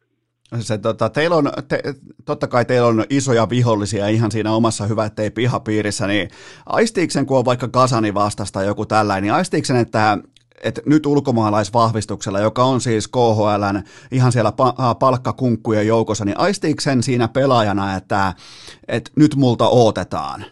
Multa otetaan isoja suorituksia just nyt, just tänään, kun on Kasani vastassa. Kyllä, sä aistit se, että se, sulta otetaan tulosta ja voittoja niistä pelistä. Että ne on, ne on raskaita tappeluita koko seuralle, jos niitä hävittää. Magnitokorski, Kasani, Omski, nämä, nämä, nämä pelit täällä, niin ne on, ne on kovia pelejä ja sitten kyllä ne odottaa, että niissä pystyy sitten kantamaankin. Ja nykyään se on kääntynyt ehkä enemmän jopa voimavarat, että just tietää, että niissä peleissä niin pitää pystyä ja pystyy kantamaan joukkuetta ja auttamaan, niin, niin kuin odottaa niitä pelejä ja haluaa haluaa vähän niin kuin mitata, mitata enemmän itseänsä. Ne on, niin kuin osaa jo nauttia paljon paljon enemmänkin niistä peleissä. Niin tavallaan näiden suoritusten kautta sulla sellainen alkuvuosien ehkä epävarmuus, tietyissä tilanteissa itseluottamusvaje, niin ne kaikki on kääntynyt nyt sun vanhetessa vahvuudeksi. Kyllä, kyllä se on ihan just mennyt tällä, niin kuin sanoit, että se nykyään ne, siellä on hyviä, hyviä, paljon hyviä juttuja alle ja hyviä muistia, niin pystyy peilaamaan niistä tosi paljon sitä itse luottamusta ja, ja, ja haluaa sitä tavallaan siihen painetilanteeseen niitä kovia joukkoja vasta tiukkoihin peleihin ja sitä pystyy niissä niinku ratkomaan ja olemaan. Se on, sitä, niin kuin ei odottaa nykyään niitä pelejä tosi Nyt on pakko kysyä yksi välikysymys. Menitkö äsken jääkiekkoilijan klassiseen sarjatauon kylkiasentoon? Kyllä. Tyynyn tuohon vähän alle ja pistin kylkiasennosta. Kuulosti nimittäin just tasan, tasan siltä, kun sellainen 106 kiloa ottaa kylkiasennon, niin, niin, niin tota, mä, mä pystyin eläytymään siihen hetkeen. Kyllä, kyllä tässä on sen verran jääkät lonkat, että pitää käännellä aina vähän eri asentoa. Hyvä, mennään tähän nykyhetkeen, eli teikäläinen painelee KHL pistepörssin kakkosena, siellä on edellä vain Vadim Sipachiev ja tota, takana on sitten heti Jori Lehterä, mutta kerrohan mulle, että miten me nyt voitetaan sun kanssa tämä koko KHL pistepörssi, miten, miten me boostataan sekä äh, tota, Makke Granlundi että ennen kaikkea Sakari Manninen, miten me saadaan heidät nyt nimenomaan ruokkimaan sua vielä, vielä, vielä enemmän, jotta sä voitat sen KHL pistepörssin, koska oishan se aika komea juttu, vaikka totta kai joukkue ensin, kaikki tämä ensin, mutta oishan se uskomaton juttu. Ois, hieno juttu, ei, siitä eikä kieltä mene ja siihen on vielä pitkä, pitkä matka tuossa, monta, parikymmentä, reilu parikymmentä peliä on jäljellä ja, ja, ja eiköhän me kun jätkien kanssa pelataan tolle yhteen, niin se on varmasti osataan vaan nauttia tuosta pelaamista. Niitä pisteitä tulee maaleja sen verran, kun niitä tulee, mutta en, ei sitä eikä kieltämättä, eikö se hieno juttu olisi, mutta kyllä siihen saa aika monta kiveä kääntää, mutta ei nimenomaan kun ei rupea painetta ottamaan ja nauttia tuosta hommasta, niin kuin ollaan nyt nautittu. Niin eiköhän se ruoki ihan itse itse tuo homma. Käy, käy, käy mulle läpi vielä toi teidän ketjun, eli UFAN ykkösketjun, Hartikainen, Manninen, Granlundin. Käy mulle roolitus läpi ja nimenomaan se, että mistä te olette, tai tavallaan niin kuin, että mitä te olette sopinut, mitä teidän peli edustaa, mitä sieltä pitää löytyä joka ilta, niin onko teillä joku sellainen tietty punainen lanka, minkä sä voit mulle tähän kohtaan esitellä? Siinä on, no käytännössä kaikki, jos meillä on vaikka suoria hyökkäyksiä, niin kaikki pystyy tekemään kaikki roolit ajamaan maalille. Ja sitten jos on kenenkään tehtävä olla maskissa, niin ne tekee maskia. Ja totta kai mulla on paljon kulmapelissä sitten vastuuta, että sitten kun mä saan sinne maalin, maalin lähelle kiekkoon, niin kulmiin, niin sitten tuota, jatkat saa tosi hyvin hakea ja ollaan mietitty, mihinkä totta kai ne hakee ja miten sitä lähdetään rakentamaan siitä. Että, mutta semmoinen ylipäätänsä pelataan koko kentällä riippumatta rooleista ja mitä kautta se kiekko kiertää kenenkin kautta, niin se on ehkä se isoin vahvuus, että pistetään vähän kaikkea kaikki tekemään. Tota, miten miten tota Venäjällä suhtaudutaan siihen, että vaikka ketju, jopa valmennuskin puhuu keskenään ää, tota, suomea, niin onko teillä tähän joku linjanveto tai joku niinku yhteinen, yhteinen ratkaisu tehty, ettei tule mitään kyräilyä? Ei meillä ole silleen mitään sen kummempaa. Me puhutaan suomeksi nyt meidän kuviot läpi ja sitten jos elämä pitää antaa meille ohjeita, niin sitten se sanoo kyllä suomeksi. Ja kaik, se on aika ketjukeskistä meillä muutenkin, että, että saa ketjut paljon sopia keskenään asioita ja en mä näe siinä, että siinä mitään kyräilyä, kyräilyä tulee, jos se peli toimii ja pystyy niin kuin itse ne asiat sopimaan ja järjestelemään, niin ei, se vaan pelin pitää myös kulkea siinä totta kai. niin, se vaatii sen, että jos tulos on tota, niin, niin silloin siellä saa, saa puhua vaikka Itä-Timoria. Se, se on vaan siis, Kyllä. se on karu fakta. Kyllä, se on ihan fakta. Se on kaikista tärkeää, mitä siellä jäällä tapahtuu. Sen jälkeen tulee noin muuta. Jos ajattelette, että, tai ajatellaan nyt näin, että te olette, te olette UFAn supermiehiä siinä ykkösketjussa, niin onko jokerit teille tällä hetkellä kryptoniittiä? Kyllä, se tällä kaudella kaksi peliä oli. Ihan riittävästi maalipaikkaa rakennettu, mutta oli, siellä oli kalnis pari tosi hyvää peliä ja ei saatu, ei saatu puhkottua sitä maalia eikä saatu maaleja tehtyä, että siihen, siihen paljon kaatui. Mutta mut pelasivat hyvin, hyvin organisoitua peliä, mutta mut se on kliinistä, kliinistä peliä, että se pitää, kumpi tekee enemmän maaleja, niin se voittaa. Sitä mä en pysty tekemään. Korona on totta kai aika inhottava. Kaikki tietää, kaikki on samalla kartalla liittyen koronaan tällä hetkellä, mutta kuinka paljon sua erityisesti harmitti se, että nehän on ollut aina spektaakkeleja, kuin Hartikainen tulee pelaamaan Hartwall Areenalle, niin sieltä Savosta lähtee kuopiolaiset hullut jollain tilataksilla katsomaan, jossain susihatuissa lähtee Helsinkiin saakka katsomaan sun peliä, niin, tota, niin, niin kuinka paljon tämä harmitti, että tämä nyt ei päässyt koronan takia toteutumaan? Kyllähän totta kai se että Se on ollut mukava, mukava rutiini aina. Tulee isää ja kavereita kahtamaan peliä ja ne aina 9 aamulla Alepupilla kokoontuvat ja lähtevät sitten pelireissuun Kuopiosta ja yöllä sitten takaisin. Niin mukavahan siinä on tuttujen eessä aina pelata. Ja itse asiassa yksi kerran, yhden kerran alkoi maajoukkue tauko, niin mä lähdin sillä samalla kyllä takaisin. Se oli aika väsynyttä meininkiä ja sitten takaisin tuloreissu. Että niin, no... et, et, mutta, niin, kyllä ei, on, on se siistiä. On, on se siistiä päätä ainakaan. mä, mä, mä, voisin kuvitella, että tuollainen aamu yhdeksältä Alepupilta lähtenyt reissu, niin se on vähän niin sanotusti etupainotteinen. se seiskalta alkaa Helsingin peli, niin kyllä se pikkusen etupainotteinen. On tänne joskus jotkut kaverit nukkuakin sen pelin yli ja kysynyt pelin jälkeen, että miten meni.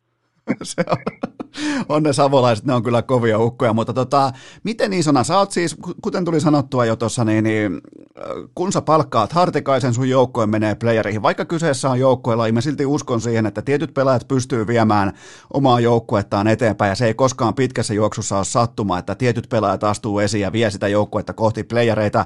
Niin nyt kun tämä niin kuin asema on, se on sulle jo standardi, niin miten isona se itse Kakarin Cup tällä hetkellä kajastaa sun mielessä?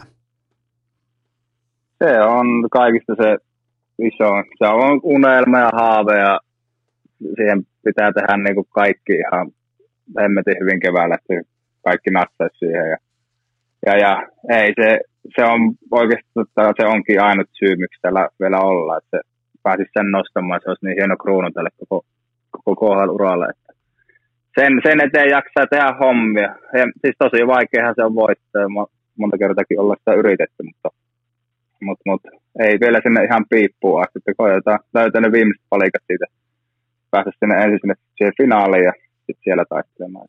Iso unelma Onko sulla koskaan pyörähtänyt mielessä semmoinen ajatus, että se paita numero 70 on joskus UFA-areenan katossa?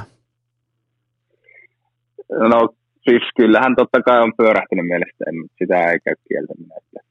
Se olisi, se olisi hieno juttu sekin, mutta se on taas sitten se ei ole minun päätettävissä ja se ei, mulla ei siihen mitään muuta tekemistä kuin tuo oma pelaaminen. Että se olisi, kyllä mä niin näkisin, että sen Kakarin kapin siis voittamaan, jos joskus semmoista sitten tapahtuisi, niin se, se olisi makea juttu, mutta se on sitten muiden ihmisten päällä. Mieti, kun ne nostaa sinne sellaisen perhokalastajan liivin, jossa on numero 70. se olisi ihan, se olisi ihan miten, tota, mi, mi, miten tällä ei, mun mielestä sun taso, totta kai, nyt se on helppo sanoa, nyt, on niin kuin, nyt, nyt voidaan kaikki olla jälkiviisaita ja näin poispäin, mutta mun mielestä sun taso, sä oot KHLn supertähti, niin se automaattisesti piisaa myös NHLssä oikeissa olosuhteissa, niin miten tämä NHL-kortti, onko se sun silmissä jo poissuljettu, onko se jo katsottu, on, onko se kenties joskus jopa äh, tota, niin kuin uudestaan relevantti? Kyllä kun tässä nyt on 30 pyörähti mittari ja mulla on ensi kaudella Ufanksen diiliä, niin kyllä se rupeaa, sitten mä oon 32, kun se diili loppuu, niin väkisin rupeaa se ikää tekemään ja, ja, ja, ja ei tässä nyt enää niin ketterää olla, mitä oltiin 20 enää, että kyllähän se ikää rupeaa tekemään tehtävänsä. Ja nykyään, mitä olen katsonut jotenkin NR-pelejä, millä vauhdilla ne pelaa siellä, niin ei, ei varmasti se jalka olisi enää siihen 82 pelin ralli, niin en tiedä, todennäköisesti ei riittäisi. Mutta tietyissä roolissa tietenkin pystyisi tiettyjä asioita varmasti tekemään, mutta sitten se kokonaisvaltainen pelaaminen ja semmoisen rooliin tässä iässä pääseminen, niin tuntuu pikkusen utopistiselta. Niin, eikä varmaan kukaan kuitenkaan halua ottaa myöskään palkan alennusta. Niin, nekin, nekin asiat tulee sitten totta kai siinä, että paljon ollaan näidenkin sopimusten eteen tehty täällä Ufassa hommia ja nyt nauttii periaatteessa niistä hedelmistä, niin miksei sitten tekisi sitä täällä mä käytän susta joskus esimerkkiä, että sä oot urheilijana löytänyt nimenomaan optimitilanteen, optimitason, sen nimenomaan, että missä sä loistat, missä sä oot parhaimmillas, ja vaikka se ei ole NHL, niin se on silti kovan, kovan, kovan luokan suoritus. Siis ootko koskaan pysähtynyt miettimään sitä nimenomaan, että miten sä oot raivannut itsellesi tilan paikasta, jossa ulkomaalaisvahvistusten asema on todella tuulinen ja oot ihan jo niin kuin pysyvä elementti, niin se on, se on kova näyttö. Onko tämä koskaan käynyt sun mielessä? On se, on se käynyt joskus mielessä ja ehkä mä oon siitä itse niin kuin eniten niin kuin varmasti tyytyväisenkin, että on pystynyt pitämään sen tason ja pystynyt olemaan niin kuin tästä kulttuuristakin riippumatta niin hyvä, hyvä tyyppi niille pelikavereille ja tietyllä tavalla sen kunnioituksen niin arvostanut niin niiden silmissä saanut, niin kyllä mä varmaan siitä on ehkä eniten tyytyväinen tässä koko hommassa, että on, se on, on, siihen, on siihen tehty hommia paljon ja, ja, ja varmasti luonne ja kaikki, kaikki semmoiset vaikuttaa siihen. Ja, mutta mut, eniten se pelaaminen, että se on pysynyt sillä tasolla ja saanut sen, niin on se, on se ollut tärkeää. Tämähän on mun mielestä aika hyvä paketoida tämä Härski Hartikaisen vierailu, koska nyt me tiedetään susta paljon paljon enemmän. Nyt me myös niin kuin urheilukästin kummikuuntelijoiden sekä mun tiimoilta me tota, jätetään sut kylkiasentoon, me jätetään sut tota, päikkäreille. Sun pitää tänään, sä sanoit mulle tuossa aiemmin, sä aiot mennä tota, Avanto-uinnille, eli siellä on iso iltaohjelma luvassa, pitääkö paikkansa? Kyllä pitää. Lupasin vaimon vielä treffeille, niin vielä venäläisen saunapaikkaan. Siellä saunat on saunottaa meitä ja vastat on ja hieronnat siihen päälle, niin tekee ihan hyvää, hyvää vähän tätäkin harrastaa välillä. Juman kautta. Nyt ei ole tänään jo niin härskihartikainen, vaan on pikemminkin romantikkohartikainen. Kyllä, tänään on se puoli kaivetaan esiin. Loistavaa, mutta hei, tota, kiitoksia tästä. Tämä oli mahtavaa, opittiin todella, niin kuin sanottua, KHL-pelaajat, ne on joskus, vaikka ne on meille läsnä, niin ne on silti vähän etäisiä, niin nyt me opittiin paljon paljon enemmän siitä kulttuurista, kaikesta siitä, että mitä sä teet, ja ennen kaikkea me opittiin metsästämään kettua, naalia, ilvestä, mitä tahansa, opittiin käymään joella, perhostamassa. Mikä on muuten paras perho? Se piti vielä kysyä, että teetkö itse perhot, ja, ja mikä, on, mikä on sun ykkösperho? Mä teen itse perhoja, mutta aika vähän niistä pakki joutuu aina. Että kyllä mulla kaverit tekee sen verran parempi, että mä luotan niihin enemmän. Mutta kyllä mä itse valihtisin ison surfilaudan tai pinselin. Kyllä jos ne kaksi on mukaan, niin kyllä ne, niillä pääsee pitkälle. Jätetään tähän nimittäin ison surfilaudan myötä. Mä haluan kiittää sua Härski Hartikainen, tänään romantikko Hartikainen. Tämä oli, tää oli hieno juttu ja tämä oli mun puolesta kunnia. Sä sanoit aluksi, että tämä on sulle kunnia, mutta kyllä tämä keikahti niin päin, että tämä oli mulle, äh, mulle kunnia, että sä kävit vieraana urheilukästissä, joten tota, kiitoksia tästä Teemu Hartikainen. Kiitoksia, oli tosi mukava jutella. Hyvää jouluodotusta sinne kaikille. Vaivattomin tapa urheilukästin kuunteluun. Tilaa se joko Spotifysta tai iTunesista, niin saat aina uuden jakson uunituoreena puhelimeesi. Tuskinpahan on kellään mitään sitä vastaan, että kiitetään vielä kertaalleen auliisti hienoa kalamiestä, metsänkävijää, huippujääkiekkoilija, kenties KHLn paras pelaaja, ufa-legenda, paita kattoon. Kiitetään vielä kertaalleen Teemu Hartikaista, koska tää oli hienoa, tää oli komeita, tää oli nättiä. Vähän sitä perspektiiviä, että mitä se on olla ihan oikeasti se huippu, huippu, huippuluokan, ihan kärkiluokan, ihan parhaista parhaita KHL-pelaajia, niin saatiin vähän sitä niin kuin arkitason purentaa siihen, että mitä se itse asiassa onkaan. Todella, todella hieno mies, tyylikäs pelaaja ja toivottavasti, mä toivon nyt ihan avoimesti, koskaan ei saisi uskottavalla podcastajalla, ei saisi olla omia lemmikkejä tai omia suosikkeja, mutta kyllähän mä nyt toivon, että toi Hartikaisen porukka menisi pitkälle playareissa, koska sitä lätkää on hienoa kattoa, se on viihdyttävää, siinä on aina energiaa, siinä on aina halu tehdä yksi maali enemmän kuin vastustaja, joten toivottavasti Ufa menee pitkälle ja toivottavasti härskin hieno hieno taival Ufan suunnassa joltakin osin jonain vuonna, jonain keväänä huipentuisi sit siihen Gagarin kappiin. Mutta mennään eteenpäin. Tähän kohtaan mulla on teille huippunopea K18 tuoteinformaatio. Sen tarjoaa Coolbet tuplausliikkeelle. Maanantaina kello 12 kaikki tietää ohjeen nuoran. Se on aika selkeä. Muistakaa maltillinen pelaaminen tuossa asiassa. Muistakaa aina lähteä minimipanoksella. Aina ylipäätään vedonlyönnössä mahdollisimman vähän rahaa sisään, jos on kyse kampanjasta. Aina, aina minimiä myöten. Se on siis se on yksinkertaisin asia, kun lähtee näihin viikkokampanjoihin. Eli maanantaisin tuplaus, keskiviikkoisin kerroinpäällikkö ja perjantaisin sitten triplaus. Mulla on yksi poiminta teille, se on maanantai-tiistai yölle. Cincinnati Bengals vastaan Pittsburgh Steelers. Se on divisiona vihollisuus, sinne on luvattu vähän ehkä ää, miten se voisi sanoa, epämukavaa keliä, ja mä aion pelata nyt tähän, kuulkaa, under innasen, mä pelaan tähän under 40 ja puoli pistettä, eli tässä ottelussa Cincinnati-Pittsburgh tulee mun mielestä alle 40 ja puoli pistettä. Mun papereista tämä peli tulee päättymään suurin piirtein 10-20, siis siihen haarukkaan. Eli Pittsburghin puolustus pistää liinat kiinni ja niiden hyökkäys ei saa mitään aikaan ja Bengals ilmestyy vain paikalle, koska on pakko, mutta ei kuitenkaan luovuta, koska vastassa on nimenomaan divisiona vihollinen Pittsburgh Steelers. Eli tästä tulee vähäpinnainen ottelu, erittäin katsomiskelvoton ottelu, mutta hei, sellaista se on. Me ollaan nähty hienoja, hienoja matseja nyt paljon viimeiseen kahteen viikkoon, joten muistakaa kaikissa Kulpetin tuoteinformaatioissa kaikki pelaaminen aina maltilla, aina älykkäästi ja totta kai K18 mennään kysymysten ja vastausten, ää, voisiko sanoa jopa kyseenalaiseen maailmaan. Urheilukääst!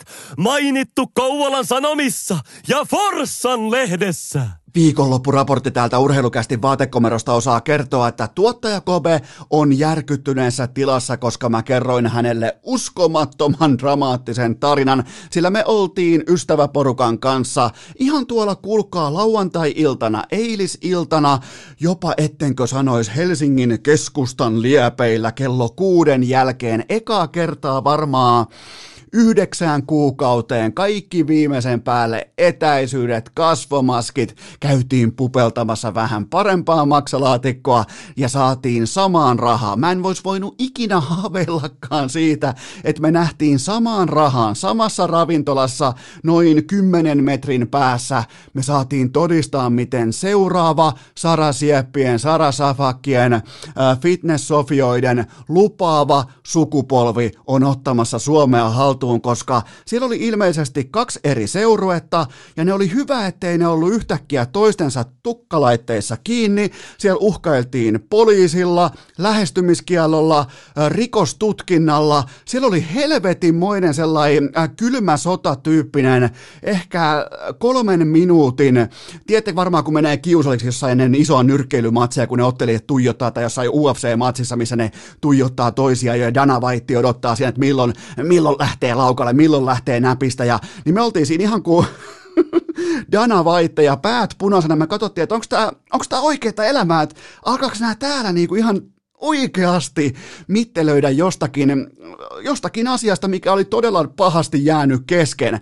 Siis se korkkareiden kolina, se hiusten sellainen Ariana Grande-tyyppinen heiluttelu puolelta toisille, Louis Vuittonin uh, uusien pakasta vedettyjen laukkujen tuoksu, niin Siinä oli kaikki. Si- siinä oli siis ihan kaikki, mitä mä voin elämältä toivoa, ja kuulu vielä samaan loppulaskuun. Siis tämä uskomaton esitys ei kuitenkaan tullut myllyjä, ei tullut poliiseita, vaan tämä toinen seurue foldas, ja ne meni tekemään alakertaan, ne meni tekemään kosto TikTok-videoita, joten tota, Jumalauta, siis mä, mä sain vihdoinkin niinku yhdeksän kuukauden tauon jälkeen, kun mä en ole ihan hirveästi käynyt kylillä, koska siellä on hyvin vähän asioita mua varten, mutta jos siellä on tollasta draamaa ja sä saat sen suurin piirtein sadan euron investoinnilla per ruokaileva henkilö, niin siis koska tahansa. Siis toihan pitää mennä kirjoittaa TripAdvisoriin ja Googlen arvioihin ja mihin tahansa jelppiin toi, että jos siellä on joka ilta tota,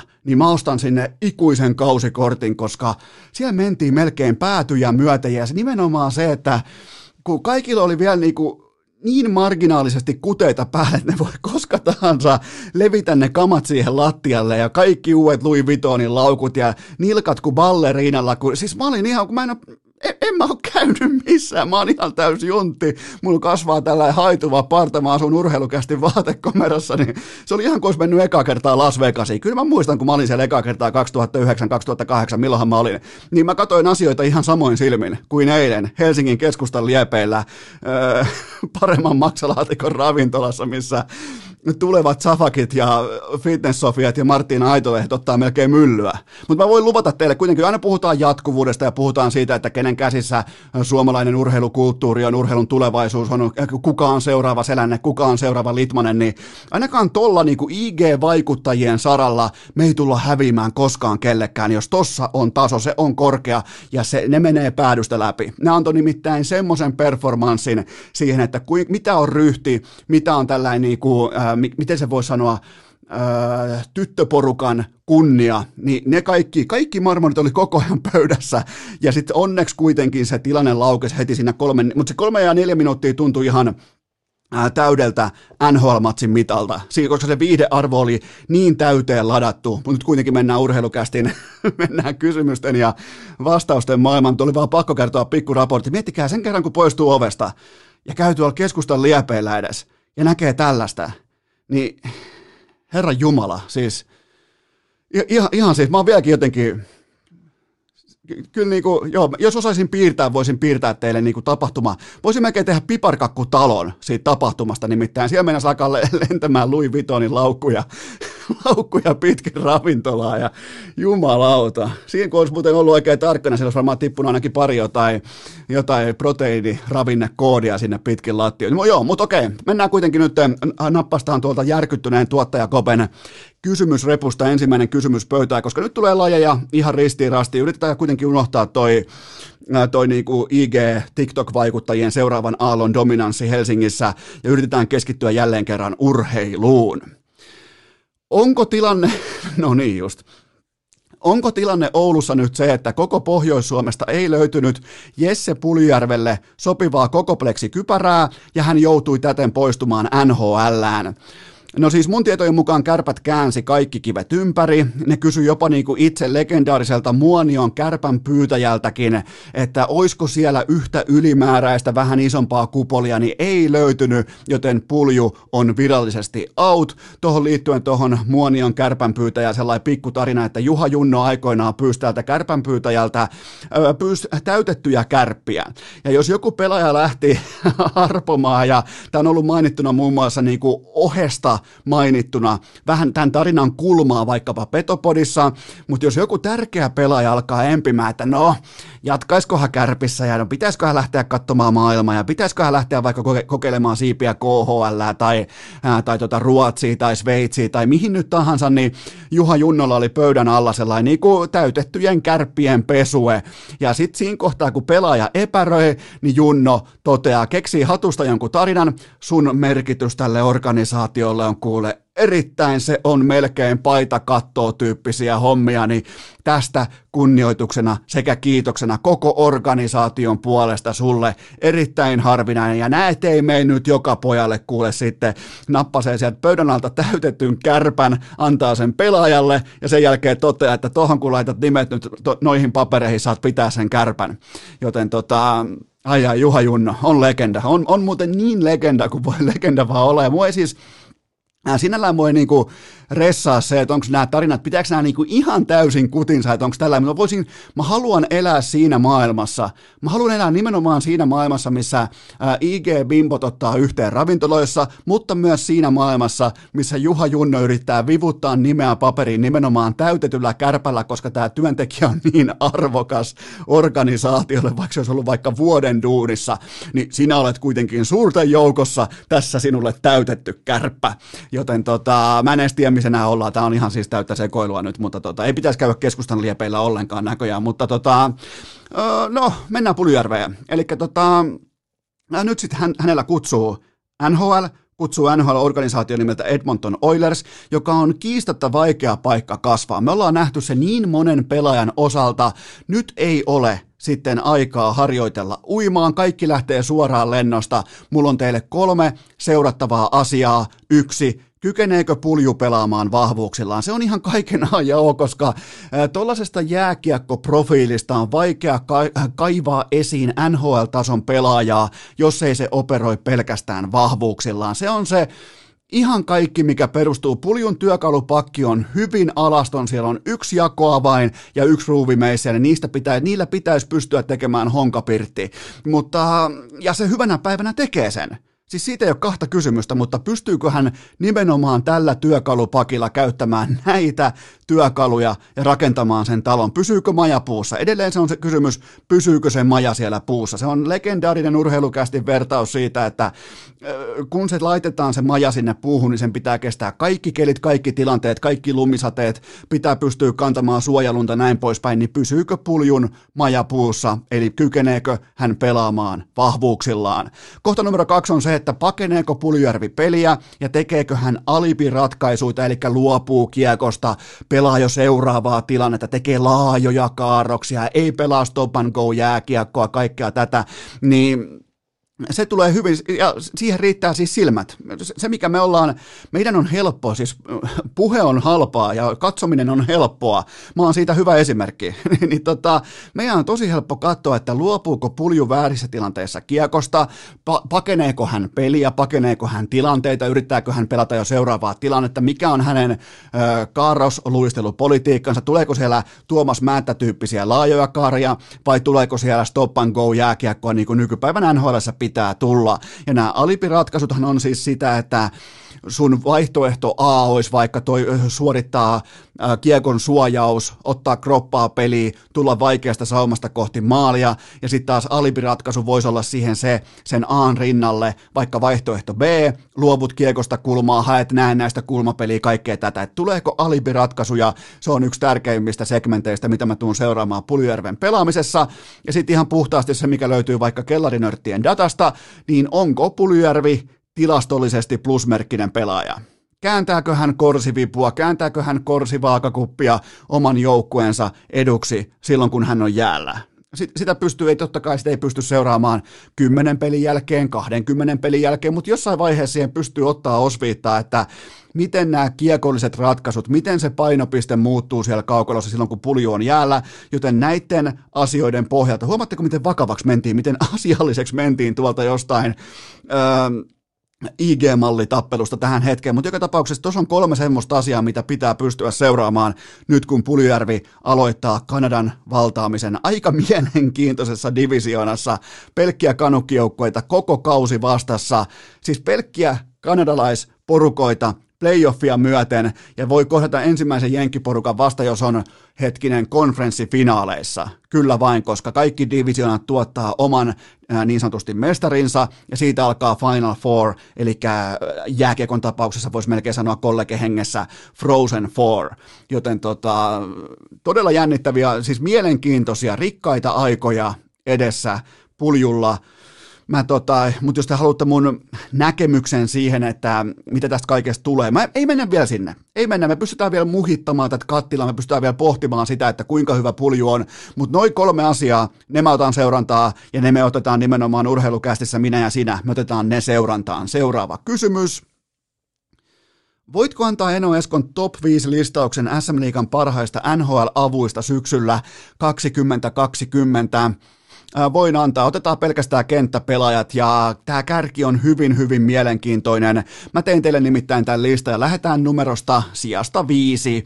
Mulla on Kalpan Eetu Luostarinen, 17 matsia 15 paunaa ja mun mielestä ihan NHL-valmista, älykästä, tahdikasta, aikuisen miehen jääkiekkoa keskikaistalla erittäin yksi ehkä aliarvostetuista tällaisista NHL-pelaajista nyt SM-liigassa, mutta todella merkittävä pelaaja sen tiimoilta, että oliko Kalpa hyvä vai huono joukkue syyskaudella. Siellä neljä, Vitali Abramov, Jukureissa pelasi totta kai ainoastaan kahdeksan ottelua, mutta teki kuitenkin viisi maalia, mun mielestä koko SM-liigan dynaamisin liikkuja näissä kyseisissä. Totta kai toi otanta otanta on aivan liian ohut, mutta se liikkuminen näytti todella, todella, se oli ihan next leveliä se liikkuminen, joten nyt tulee ottaa seurantaa, että miten hän pystyy operoimaan ottavassa. Mun mielestä ei ole mitään epäselvää siitä, etteikö pysty myös samoja, vähän niin kuin Puljärvi, pystyykö viemään samat vahvuudet mukanaan NHL, mun vastaus on kuivilta tai niin kuin suorilta jaloilta, että kyllä pystyy. Sitten siellä kolme, Emil Bemströmi IFKsta, 16 peliä, 8 maalia, mun mielestä paikkoja paljon parempaakin laukaus, ihan ylikylän veto tähän liigaan ja erottu nimenomaan sillä, että siellä on se joku syy, minkä takia hän tulee tekemään monta monta miljoonaa urallaan NHL. Siellä on se joku syy ja se löytyy nimenomaan siitä käsien yläkropan siitä vahvuudesta. Se kiekko nimittäin lähtee pikku pikkusen eri tavalla liitoon kuin vaikkapa, no en nyt sano ketään, mutta Mikke Max Osteenilla, joten tota, mun mielestä todella laadukas pelaaja. Voi ehkä vähän osittain voi hautautua massaan seuraavalla tasolla, mutta ainakin IFKssa IFKssa pystyy aina niin kuin joka vaihdossa melkein poimimaan, että tuossa se menee, tuossa taas menee, ai toi on se, joo, toi on se, joten tota, hän on sitten siellä kolme. Sitten siellä kaksi, Juuso Välimäki, Ilves, 19 peli, 19 paunaa ja voi olla mun papereissa koko SM-liigan, jos mietitään NHL-valmiutta, niin koko SM-liigan eniten valmis pelaaja NHL, eikä mihinkään kutos-vitospakkiin, vaan suoraan siihen top neloseen, mieluiten jopa ykköspakkipariin. Ei, ei välttämättä ihan se ovi vielä aukea, mutta tuolla pelaamisen tasolla se ovi aukeaa joko heti tai vähän myöhemmin, joten Juuso Välimäki sijalla ää, kaksi. Sitten sija yksi, ihan siis pelkkä no-brainer, kaikille. Ihan pommin varma valinta, kukaan ei voi missään olosuhteissa valita tätä asiaa väärin, mutta Arttu Ruotsalainen ää, Ilveksessä 19 peliä, 27 paunaa, peräti 16 kaappia ja varmaan koko SM Liikan, jos ottaa Dostalin pois, niin koko SM Liikan paras pelaaja koko tämän syyskauden. Ja niin kuin, mä, mä, mä, nautin siitä, että lähdetään täynnä itseluottamusta, lähdetään oman A-gameinsa kanssa haastamaan seuraavaa tasoa, koska tämän jälkeen me tiedetään, me ollaan varmoja.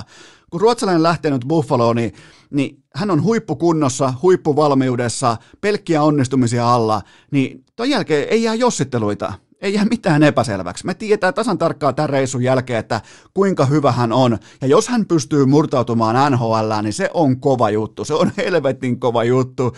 Kuitenkin vähän niin kuin aliarvioitu mikkihiirityyppinen pelaaja, niin mä en povaa mitenkään loistokasta tarinaa NHL, mutta jos sellainen tulee, niin on ensimmäisenä nostamassa käsiä pystyy, että, tai, tai tota, kättä pystyy sen tiimoilta, että olin väärässä, koska mä toivon, että tämä pieni, älykäs vipeltäjä pystyy sen asian tekemään tekemään. Se olisi, se olisi mahtava, mahtava, mahtava läpimurto, mutta mä oon, jotenkin mä oon nähnyt näitä riittävästi. Mä, mä, mutta mut, eihän sitä koskaan tiedä. Ei sitä koskaan tiedä, joten tuota Artur Ruotsalainen koko SM Liikan paras pelaaja näistä NHL-vahvistuksista. Seuraava kysymys. Äh, mitä ajatuksia Brian O'Neillin, Brian O'Neillin, mistä mä ton haen? Mitä ajatuksia Brian O'Neillin jatkosopimus herätti ja tämä oli vielä kolmen vuoden jatko, nimenomaan tehty tässä joulutauon aikana, ja tämä on tavallaan, tavallaan niin kuin jokerit on puhunut paljon, jokerit on linjannut paljon, jokerit on viestinyt paljon asioita, niin äh, tämä on käytännössä nyt sitä puhetta, sitä toimintaa tai sitä viestintää, mitä jokerit on yrittänyt ylläpitää. Tämä on nyt, tämä on verta ja lihaa, tämä on toimintaa, tämä on actionia, tämä on linjan vetämistä, tämä on kulttuuria, tämä on paljon paljon enemmän kuin mikään yksittäinen pelaajasopimus tai jonkun tärkeän kiekollisen figuurin lukitseminen kolmeksi vuodeksi organisaatio. Tämä on paljon enemmän. Tämä on kulttuuria, tämä on suunnannäyttöä, tämä on linjavalinta, tämä on tyylivalinta, tämä on arvovalinta, tämä on kaikkea sitä, joten mä en olisi voinut keksiä parempaa pelaajaa, parempaa persoonaa sekä kiekollista, nimenomaan urheilullista hahmoa tähän tilanteeseen pitkällä sopimuksella nimenomaan jokereihin, joka on paininut kiistata tietynlaisen uskottavuuden kanssa sen tiimoilta, että mitä ne haluaa olla, niin tämä sopimus kertoo mulle, että ne haluaa olla aitoja, oikeita taitojääkiekon absoluuttisia urheilijoita. Tämä kertoo mulle tässä. Nyt kun mä katson jokereita seuraavat kolme vuotta, mä tiedän mitä ne on. Miettikää, mä, mä en ole mikään fani. Mä tiedän nyt jo, mitä jokerit tulee olemaan. Tämä on arvovalinta, tämä on mun mielestä aivan helvetin hyvä sopimus, ja e, Tämä on siis kestävyyttä, tämä on seurakulttuuria, tämä on kaikkea sitä, mitä pitkien sopimusten pitää aina pystyä edustamaan, varsinkin tällaisessa tuulisessa paikassa, jota kutsutaan nimellä KHL. Joten tota, annan jokereille täyden hatun noston tästä diilistä ja sen pituudesta ja kaikesta siitä, mitä se kielii. Seuraava kysymys. Mitä uutta Markus Hännikäinen tuo jokereihin ja kenet hän korvaa? No tavallaan Hännikäinen sinällään ei korvaa ketään, koska hän on parempi jääkiekkoilija kuin Eili Tolvanen, hän on monikäyttöisempi, hänellä on, hän on vähän kuin sveitsiläinen linkkari, että löytyy jokaiseen lähtöön. Ja mun papereissa erittäin erittäin tervepäinen, älykäs huippurheilija, tuo Marjamäelle tietynlaista koutsaamisen lisäsyvyyttä sekä peliälyllään että monikäyttöisyydellään. Oikeastaan tuossa nähtiin pari viikkoa sitten Kasania vastaan, että, oliko viikko sitten Kasania vastaan, että siitä laajuudesta, mikä on kohdallaan, mikä on tiettyyn pisteeseen saakka kohdallaan korkeatasoista, niin kuitenkin siitä laajuudesta puuttuu kärki, niin vaikka Hännikäinen ei ole taidoiltaan sellainen niin kuin räiskyvä kärkipelaaja KHL, niin hän kuitenkin taas laajentaa sitä kärjen osaamisrepertuaaria. Ymmärrätte varmaan, mitä haen tällä takaa, joten tota, eikä muutenkaan tällainen niin kuin ikuinen altavastaja pelaajaprofiili, niin hän ei tule omaan heittomerkeissä kasvattiseuransa ainakaan pelleilemään. Että siellä tullaan kuulkaa niin kuin semmoisella rytinällä sellaisen treenaamisen jälkeen, valmistautumisen jälkeen, että se on oksat pois omenapirkasta, sanoisi Mäkisen Antti, koska kaikki varmaan muistaa, tai ainakin osa muistaa, mitä tapahtui kesällä 2014 hännikäinen vähän niin kuin sivuutettiin tai siirrettiin tai opastettiin Jypin suuntaan ja se nälän määrä tulee olemaan tyyppiluokkaa Juha Mieto pääsiäisenä, kun tämä jätkä pääsee irti, joten en, jälleen kerran joutuu kehumaan jokereita. En ole, joka kerta ei mennä kehujen puolelle, mutta nämä kaksi asiaa, Brian O'Neill ja nyt sitten Markus Hännikäinen, niin ei voi mitään muuta kuin siis nostaa hattua. Mun mielestä on älykästä jääkiekkojoukkueen johtamista ja mä ootan Hännikäiseltä nimenomaan sitä, mitä me ollaan ohuessa kuvassa nähty sekä nhl Kaikki varmaan muistaa, minkälainen pelaaja hän oli liigassa, joten tota, en näe mitään muuta kuin plusmerkkisiä lopputulemia tästä asiasta. Seuraava kysymys. Santeri Alatalo aikoo asettua tarjolle Sveitsin maajoukkueeseen. Mitä arvelet, miten leijonat suhtautuu tähän? Mä, mä uskon, että leijonat kunnioittaa eittämättä tätä päätöstä ja toivottaa mitä parhainta jatkoa, koska vaikka Alatalo on nyt pelannut just nyt hyvin, 30-vuotiaana erityisen hyvin, niin tota, eihän se muuta isoa kuvaa yhtään mihinkään, tai yhtäkkiä ei voi lähteä osoittaa sormella 30-vuotiaan pelaajan tapauksessa, että Jukka Jalonen, miten et nähnyt tätä helmeä, koska sitä helmeä ei ollut sen takia. tota, Mutta mä tykkään, siis jos maajoukkoissa pelaaminen on unelma, niin tämä päätös on täsmälleen oikea. Mä toivotan Alatalolle niin kuin mitä parhainta läpimurtoa nimenomaan Sveitsin maajoukkoissa. Mun mielestä siinä ei ole mitään väärää. Se on, se on älykkäästi toimittu. Tämä on vähän niin kuin äh, Alatalo on tässä, äh, tässä tapauksessa ikään kuin käänteinen äh, Lauri Dalla Valle. Eli tota, aikoinaan Dallavalle vai mikä se on? Mikä se on? Oliko se Lauri Dallavalle vai Valla Dalle vai? No ihan sama kuka se oli, koska kukaan ei enää muista kuka se oli, mutta hän päätti aikoinaan, että hän jättää Suomen maajoukkueen ja siirtyy Italian maajoukkueeseen, koska siellä jalkapallossa pääsee paremmin arvokisoihin, niin, niin tuota tuota. Tuota tuota.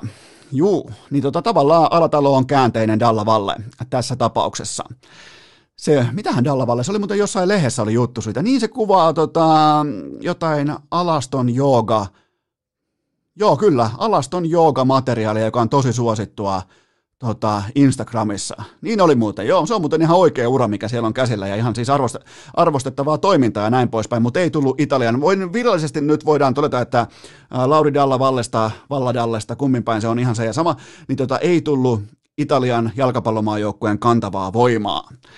Seuraava kysymys. Kumpi on kovemmassa kunnossa talvella 2020, James Harden vai Jaromir Jaager? Nyt on muuten napakka vertaus, sillä nämä molemmat voi dominoida lajiansa ikuisesti pelkällä sillä talenttipuurolla, mitä ne on joskus Obeliksin padassa juoneet loputtomasti, mutta mutta tota, mä valitsen kuitenkin 48-vuotiaan Jaagerin, koska ne pohjat on sillä tasolla, että se pystyy liikuttaa tota 123 kilon kroppaansa ihan miten se haluaa, milloin se haluaa. Ja onhan toi niinku urheilullinen ihme. Me saadaan todistaa sitä toki vain uutisen, uutisten kautta, mutta saadaan todistaa joka päivä, että mitä on olla urheilullinen friikki, urheilullinen ihme. Ja, ja tota, mutta se, mikä näitä yhdistää oikeasti näitä pelaajia, on se, että ne pystyy dominoimaan omia lajejaan äärimmäisenkin huonossa kunnossa. Ei toki enää 48-vuotiaana Jaager, mutta jos otat vaikka Prima vuosien Jaagerin ja sä laitat sen pelaamaan pelkät pelit nhl ilman mitään harjoittelua, asuu vaikka Las Vegasissa ja lentää yksärillä äh, gambling-veloissaan lentää aina seuraavaa matsiin, niin mä väitän, että se pelaa silti sadan pinnan kauden. Joten tota, se on näissä kahdessa herrassa ihan täsmälleen sama, niillä on se. Seuraava kysymys. Äh, mitä mieltä olet siitä, että äh, fanit sekä kiekkoihmiset mussuttaa koko plekseistä. No tavallaan se vetää jopa vähän hiljaiseksi, että karskit kiekkomiehet ei osaa olla hiljaa tämän asian tiimoilta, että tämähän on ainoa tapa tulla läpi THL ja Avin pandemian säännöksistä, että tämähän on siis vain kun se, kun se pleksi on, pleksikypärä on päässä, niin koko työyhteisö ei joudu karanteeniin tota, sitten, kun paska osuu tuulettimeen. Mutta tota, ilmeisesti näitä tällaisia niin syy-seuraussuhteita ja tällaista niin älyllistä aikuisuuden tilassa olevaa pohdintaa, niin sitä ei ole tyylikästä harjoittaa niillä hetkillä, kun kyseessä on aito miesten jääkiä. Ei, ei, nyt, nyt sykkeet alas vaan. Tämä on ihan hyvä päätös. SM Liiga pystyy jatkamaan pelejään, ne välttää konkursseja, jatketaan pelejä, vältetään konkursseja, pidetään astiat päässä ja pidetään turpa kiinni. Seuraava kysymys. TPSn organisaatiossa törkeä rattijuoppo-tapaus. Mitä odotat, miten palloseura käsittelee tämän asian? No nyt lyödään ensinnäkin vitsit, äh, vitsit sikseen, koska aika paljon tullut nimenomaan HC TPSn tiimoilta tullut kerrottua tarinaa ja kaikkea muuta tällaista, mutta tämä, jos mikä, ei ole vitsailun aihe. Eli kyseessä on nuori pelaaja, 21 vuotta, Aleksi Antalainen ja Ää, kyseessä on ensinnäkin erittäin vakava rike, törkeä rattijuopous monellakin tasolla. Sitten kun tullaan vielä niin urheilun etiikkaa kaikkeen tähän, niin se rikelista, se multiploituu, se kertautuu kohti, kun sitä lähdetään sitä niin ongelmavyyhtiä purkamaan, mutta tämä nuorukainen tarvitsee tukea, ohjausta ja aikuisten opastusta siitä, että mikä on elämässä arvokasta, mikä ei ole arvokasta, mikä on tärkeää.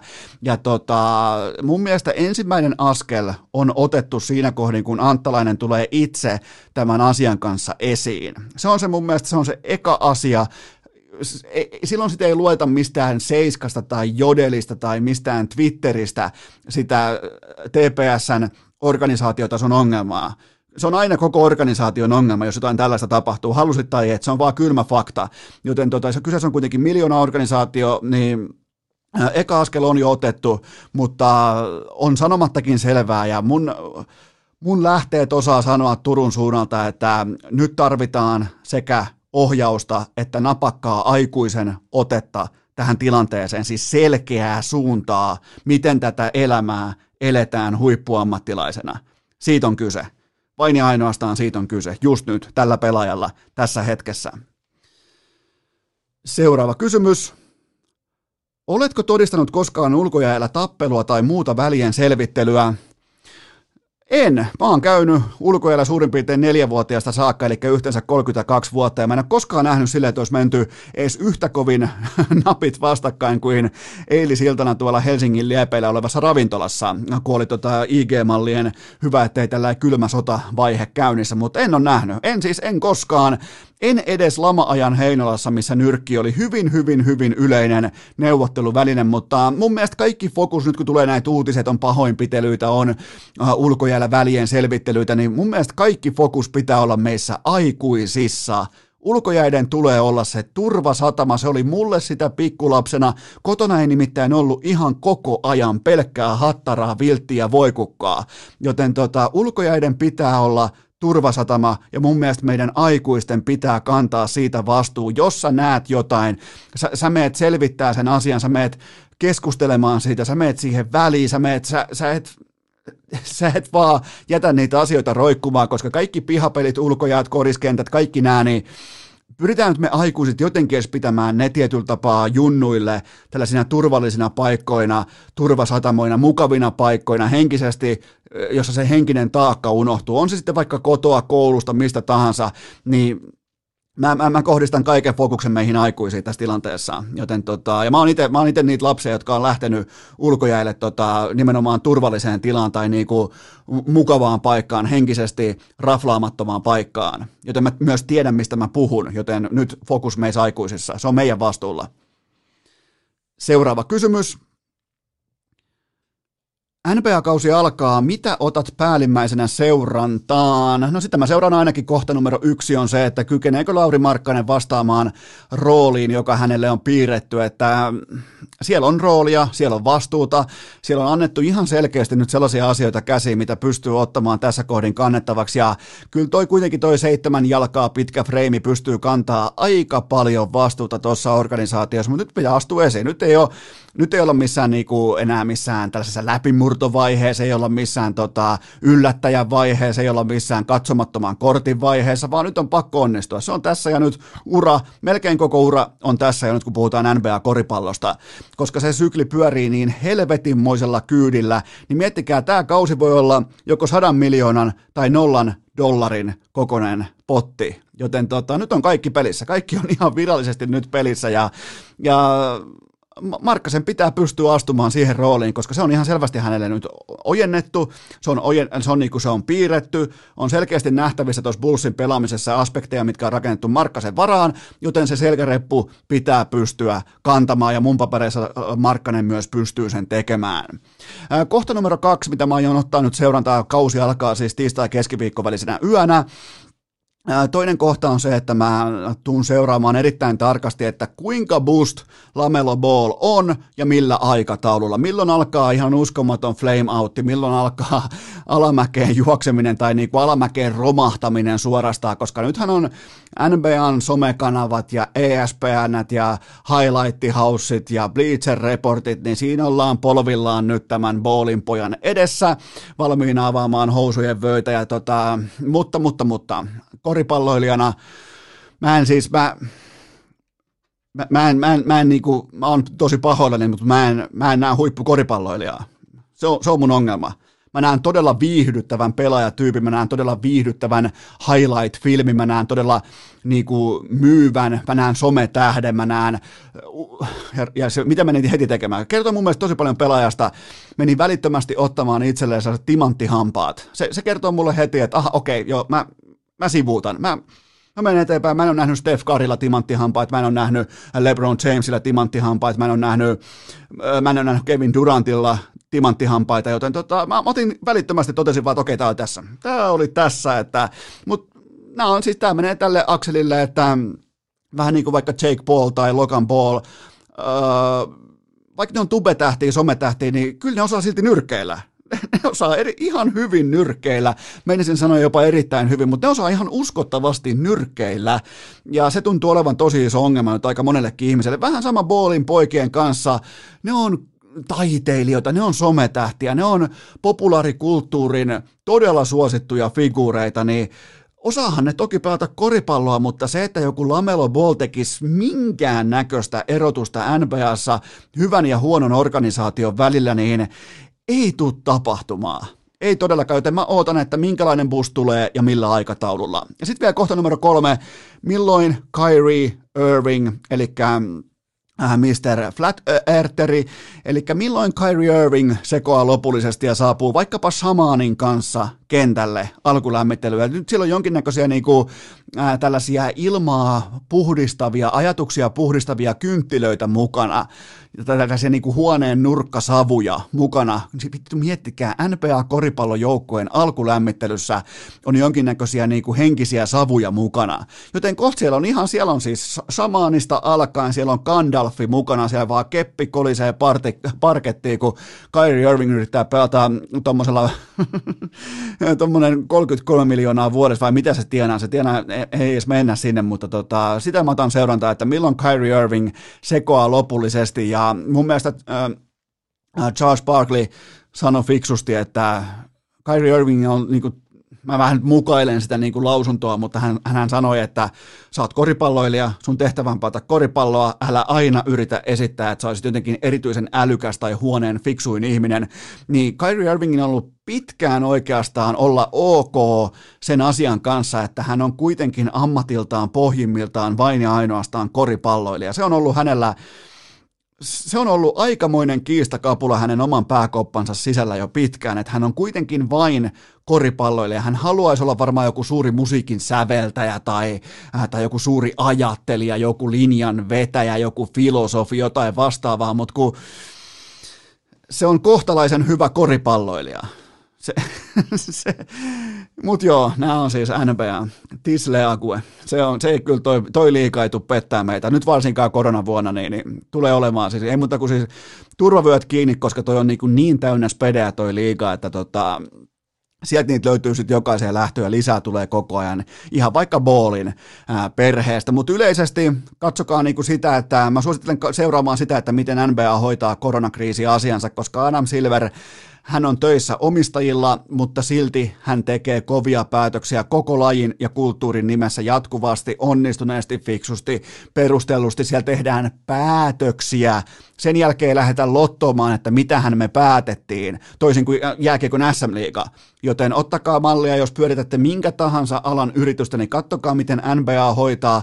Totta kai NBA on todennäköisesti vähän eri budjetti kuin sulla, mutta joka tapauksessa päätöksenteko, linjataan asioita, tutustutaan asioihin, opiskellaan asioita, tiedetään asioista, päätetään asioista, pysytään päätöksissä ja liikutaan eteenpäin kollektiivina.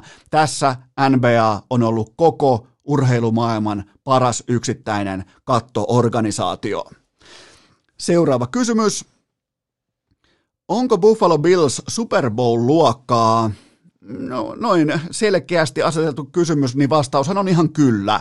Kyllä on, Josh Allen tekee aivan mitä haluaa quarterbackin paikalla ja ää, nyt vaikka viime yönä Denverin puolustus, se on kova, se on kaikissa merkittävissä kategorioissa top 7, top 10, ja Josh Allen kellotti ottelun puoliväliin mennessä Mile Highissa vierastadionilla neljä touchdownia, 2 plus 2, eli kaksi heittämällä, kaksi juoksemalla, kukaan ei saanut hippaakaan, ja Buffalo otti tämän tuppukoulu Raakileen kanssa ison ison jättimäisen kritiikkiä aiheuttaneen riskin keväällä 2018, kun ne otti sen top 10 draftissa, ja nyt tämä panostus tuottaa lottopotin. Tämä, tämä siis tämä tulee, tämä tarina tulee väistämättä päättymään Super Bowliin.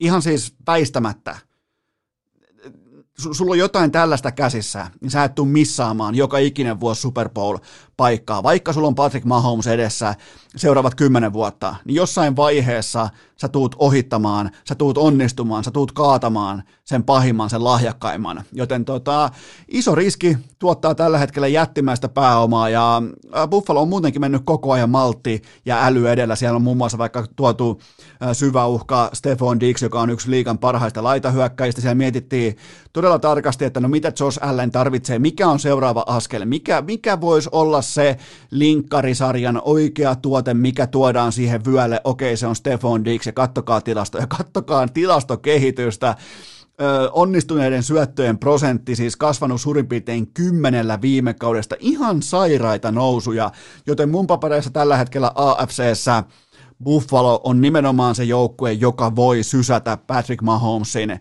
ää, pois Super Bowlista. Seuraava kysymys. Onko Dortmundin Josufa Moukoko seuraava Messi tai Ronaldo? No hänhän siis täytti nyt marraskuussa vasta 16 vuotta, eli puhutaan Moukoko on aika, nyt voi sanoa niin kuin ihan rehellisesti jopa niin kuin aikamoinen poika tai raakille tai junnu tai millä nimellä tahansa haluaakaan kutsua, mutta siis pelaajana Täytyy myöntää, että on aika valmista jalkapalloa. Siis kun katsoo sitä, niin siinä ei ole sellaista junnumaista sähinää tai sihinää tai ylipelaamista, palloista luopumista, mitään tällaista. Siis täytyy kyllä sanoa, että, että jotakin erikoista tässä kaverissa on. Ja teki nyt siis Union Berliiniä vastaan perjantai-iltana ensimmäisen Bundesliga-kaappinsa. Katoin muuten hänen debyytinsä silloin pari, ehkä kuukausi sitten suurin piirtein, niin tota, meinasi tehdä ekalla tatsilla, ekasta tilanteesta maalin silloin tässä kyseisessä ottelussa, mutta nyt se kuitenkin tuli se ensimmäinen maali viime perjantai-iltana. Jos katsoo sen tilastoja, ylimalkaa nyt junnujoukkueesta, niin U17 porukassa Dortmundissa 56 matsia, 90 maalia ja U19 joukkueessa 25 ottelua ja 47 maalia, eli pelaa tuommoisten ehkä 2-4-5 vuotta vanhempien kanssa ja hakkaa tilastoennätyksiä ihan täysin uuteen uskoon. Ja onhan toi tarina ihan täysin uskomaton, koska ää, tuli Saksaan vasta ää, tota 2014 ja alo- aloitti oikeastaan vasta sen jälkeen organisoidun jalkapallon 9-10-vuotiaana ja mutta mä en siltikään, vaikka mä, me kaikki varmaan nähdään nyt jotain todella poikkeuksellista, me me nähdään jotain ihmeellistä ja niin kuin pelottavan valmista jalkapalloa, mutta siltikään mä en suosittele vertaamaan ketään tai mitään nimenomaan Messiin tai Ronaldoon, koska me tullaan ymmärtämään Messi ja Ronaldo vasta joskus 10-20 vuoden päästä. Sitten kun aurinko on laskenut, me ymmärretään vasta sitten, että mitä helvettiä me todistettiin mitä, minkä mukana me elettiin eurooppalaisessa jalkapallossa? Ne on niitä kysymyksiä, mihin me vastaillaan sitten joskus kymmenen vuoden kuluttua, joskus sitten kun näiden herrasmiesten ura on jo siellä historian kansissa, nimenomaan sitten, että se on vähän aikaa kerkenyt jo muhimaan siellä.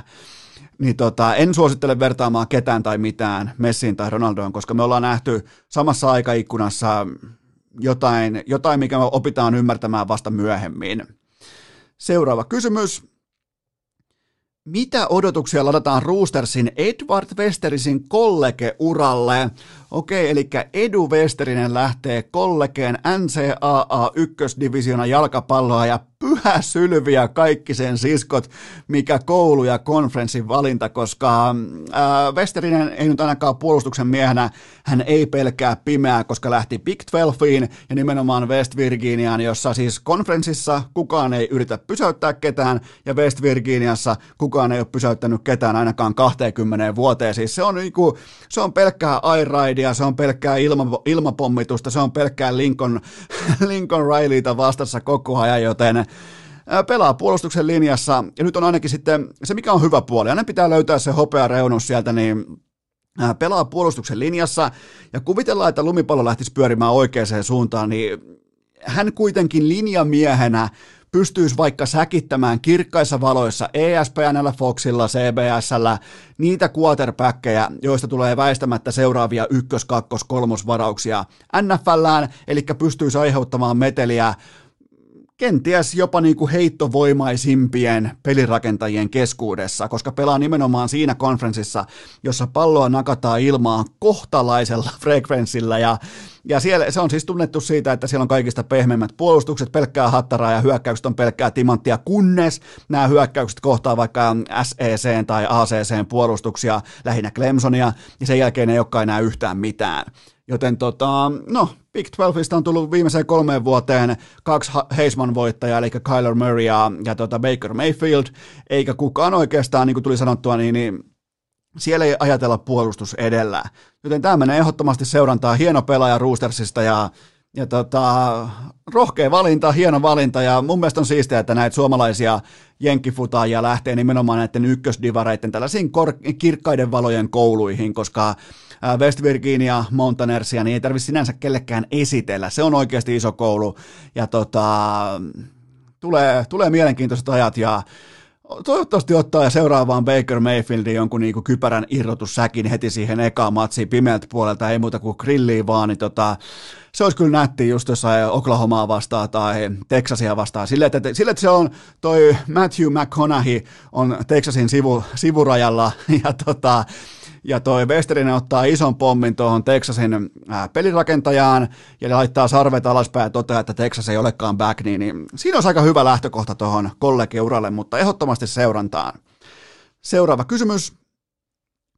Voitko kuvailla tuntemuksiasi, kun sait kuulla Jari-Matti Latvalan tuoreesta tallipäällikköpestistä? No voin, voin siis Ehdottomasti voin kuvailla mun tuntemuksia, koska ö, mä tunsin ylpeyttä, sillä mä olin juuri tutustumassa Latvalan portfolioon Seiskan nettisivuilla. Eli mä annoin siis, mä annoin nyt tämän kaiken muhiutua, vähän niin kuin marinoitua mun urheilusielussa, ja mä nyt ostin sen ajatuksen siitä, että ää, rallitallin päällikköpesti on sama kuin sä vaikka NHL-organisaation GM tai NFL-joukkueen GM tai jopa eurooppalaisessa jalkapallossa äh, brittifutiksessa vaikka manageri. Mä, annoin, mä, mä laitoin siihen samalle jatkumolle nyt sitten rallitallien ää, äh, päällikköpestin ja voitteko kuvitella rekrytilanteen, jossa vaikka NHLn GM haetaan suoraan Seiskan autoilutissivideoista, missä kaksi bimbo äh, silikooni äh, rouvaa hassuttelee tämän tulevan rekryn kanssa jostain, niin kuin, ja sitten tehdään tällaisia klikkihuora-otsikoita, että äh, miten voisikaan sanoa, mä, mä en edes muista mitä niin sanottiin, mutta miettikää siis kontrasti. NHL-organisaatio etsii seuraavaa työntekijäänsä Seiskan autoilutissivideoista, jostain blondi bimbo-videoista, missä tämä kyseinen ex-urheilija on siellä itse antanut omat kasvonsa. Toki jos siinä on panoksena se, että Seiska käsittelee Latvalan kevyemmin ja Maisan sitten vähän tiukemmin, niin jos on ollut swingin panoksena, niin menköön nyt tämän kerran. Mutta joka tapauksessa miettikää, miettikää sitä kuvastoa, miettikää sitä kontrastia, miettikää niinku optiikoita, miltä tämä näyttää kyllä mä vittu sanon tämän rallin kanssa. Siis ihan oikeasti, kyllä niinku, ei jumalauta. Mulla ei ole, siis, mulla ei ole pennikään kiinni, mä oikein paskaakaan, miten ne autot kulkee tai ei kulje. Mutta ethän ethän sä lähde hakemaan tallipäällikköä. Et, ethän sä lähde hakemaan tallipäällikköä Seiskan tissivideoista. Miettikää nyt, vittu se on siellä Seiskan tissivideosta seuraava uutinen suoraan niiden jälkeen on, että Toyotan tallipäällikkö. ja, ja tämä on mun ongelma, tämä ei ole sun ongelma, tämä on rallin ongelma. Ajatelkaa nyt, NHL, NFLssä. Miettikää siis samalla jatkumolla on Jarmo Kekäläistä ja on, on tota, Jose Mourinhoa ja sitten tulee Jari-Matti Latvala oranseessa aurinkolaseen suoraan vittu Seiskan tissivideoista. Tulee linjaamaan multimiljoona bisneksen asioita rallitalliin huippurheilussa. Ky- kyllä mä niinku, ky- ky- te, te kysyitte, mä vastasin. Ei, siis mistään muusta ei ole kyse. Kyllä mä siis, ei jumalauta, et, et, mä, mä, mä, en pidä rallia siis, mä en pidä, mun standardi ei ole korkealla. Mulla ei siis todellakaan, mä en niinku tuo teille kuuta taivaalta, kun puhutaan rallista, että vittu kun on akateeminen laji, että todellisten älykköjen kohtaamispaikka, kun se mun rima on muutenkin apurattaiden tasolla. Niin sit lentää nekin vielä vittu pitkin pianarta J.M. Latvala suoraan Seiskan tissivideoista, tallipäällikkö.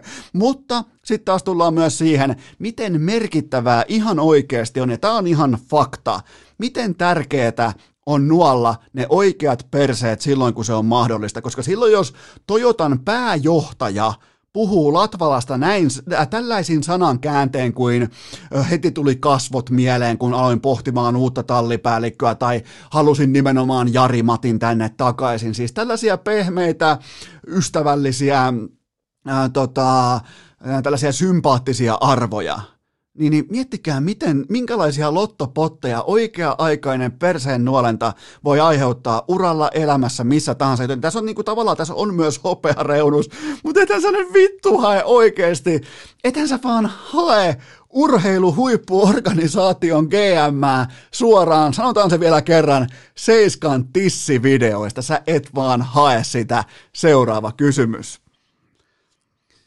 Miten Sami Välimäki nousee golfin maailmanlistan top 20 joukkoon? No mun mielestä nyt pitää ymmärtää, että pitää rohkeasti keskittyä vain ja ainoastaan oleelliseen, eli Sami Välimäen viiksiin, koska ei vaan voi painella menemään, jos on tollain potentiaali, niin ei vaan voi painella menemään tällaisella värittömällä, puolivillaisella haiven taktiikalla, koska jos on lähetty viiksien tielle ja lajina on golf, niin silloin pitää mennä luita myöten, silloin pitää mennä päätyä myöten, eli siis Välimäellä on, on ihan kaikki eväät näyttää huumeparonilta, niin miksi se jättäisi tollasen sauman käyttämättä? Siihen vähän tummaa viiksiväriä, jonkinnäköistä niin kuin viiksidopingia käyttöön, koska potentiaali on olla koko PGA-tuurin seksikkäin pelaaja, ja se kaikki alkaa viiksistä sitä, joten nyt pitää uskaltaa ottaa tummat viiksivärit käyttöön ja ottaa vaikka sitten vasta, niin vastakortilta, nyt ei puhuta kuitenkaan äh, tota, äh, tummasta viiksivärin käyttäjästä, mutta mun mielestä pitää uskaltaa katsoa vaikka äh, John Dalein viimeisimpiä kuvia. Siis pelkkää seksiä, pelkkää ryhtiä, pelkkää osaamista, pelkkää dominointia. Siitä huoneen taulu Välimään toimistoa, katsoo joka aamu John Dalein presenseä, ottaa mallia, toteaa, että tossa se on. Sen jälkeen viikset tikkii, parta tikkii ja ei mitään muuta kuin Välimäki kohti, eikä mitään vitun top 20, vaan suoraan kymppiin vitoseen ja Augustan voitto, joten kaikki lähtee viiksestä, kaikki muu siinä pelaamisessa on jo kunnossa. Seuraava kysymys. Jani Aerial Jussila Havuun, mistä tämä, siir- äh, mistä tämä siirto kertoo? Äh, tota, No tämä kertoo siitä, että Havu on oikeaan aikaan aggressiivinen. Niin kuin Jesse Hoitelija linjalla totesi viime jaksossa, niin nyt pitää haistaa veriä. Nyt tavallaan suomalainen CS-kene on kenen tahansa otettavissa haltuun, joten Havu teki heti oikeaan aikaan aggressiivisen muuvin. Tietää, että siellä on huippupelaaja.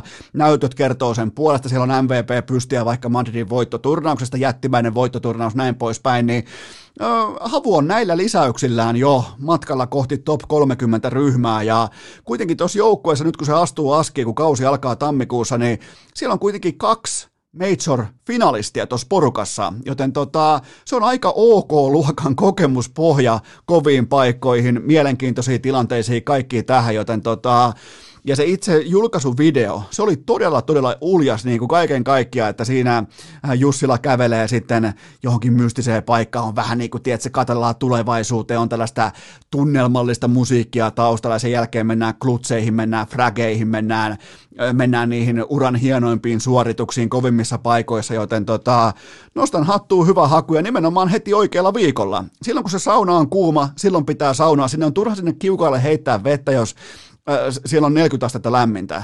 Havu aisti oikein, tähän nyt on se viikko, kun todella moni yllättäväkin ihminen on erittäin kiinnostunut CS-stä. Joten ei muuta kuin rollit keskelle, ei muuta kuin äh, kivekset kottikärryjä, aerial, sieltä havuun ja suuntaan pommin varmasti tuolla porukalla. Se oli ennenkin jo vahva joukkue, niin nyt se on ihan siis mä, mä povaan nopeatakin nousua tuonne top 30, jopa tuonne top 25. Että tota, hieno, hieno, mun mielestä hieno toteutus. Mä, mä, mä, pitäisikö alkaa kannustaa havua? Aika lähellä nimittäin näillä näytöillä nyt tällä hetkellä. Hyvä.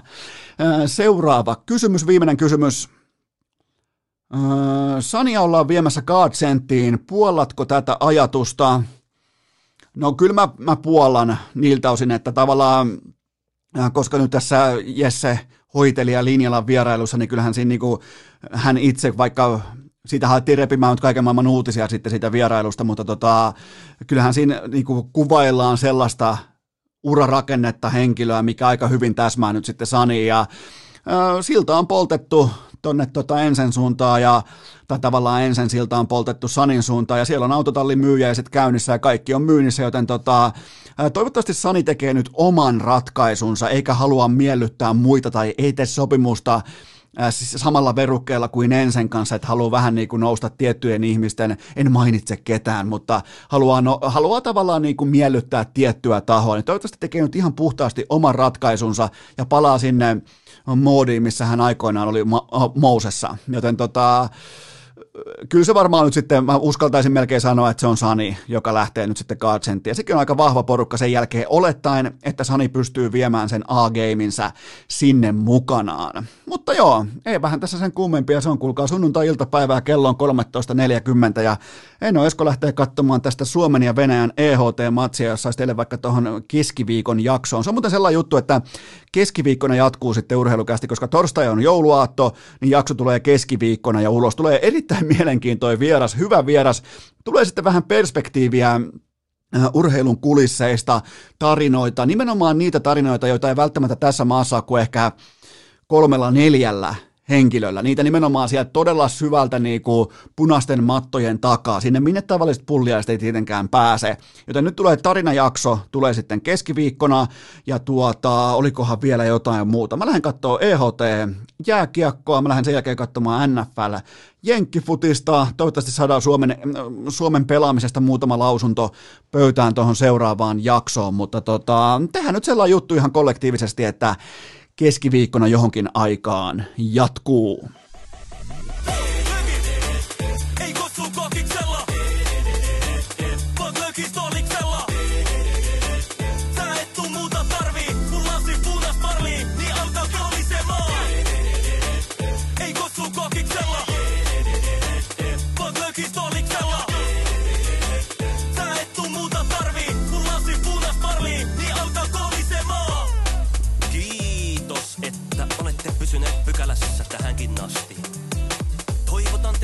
kaikki tervetulleeksi myös jatkossa. Muistakaa nauttia elämästä arjen vastoinkäymisistä huolimatta. Allekirjoittanut kiittää ja kuittaa. Peliä.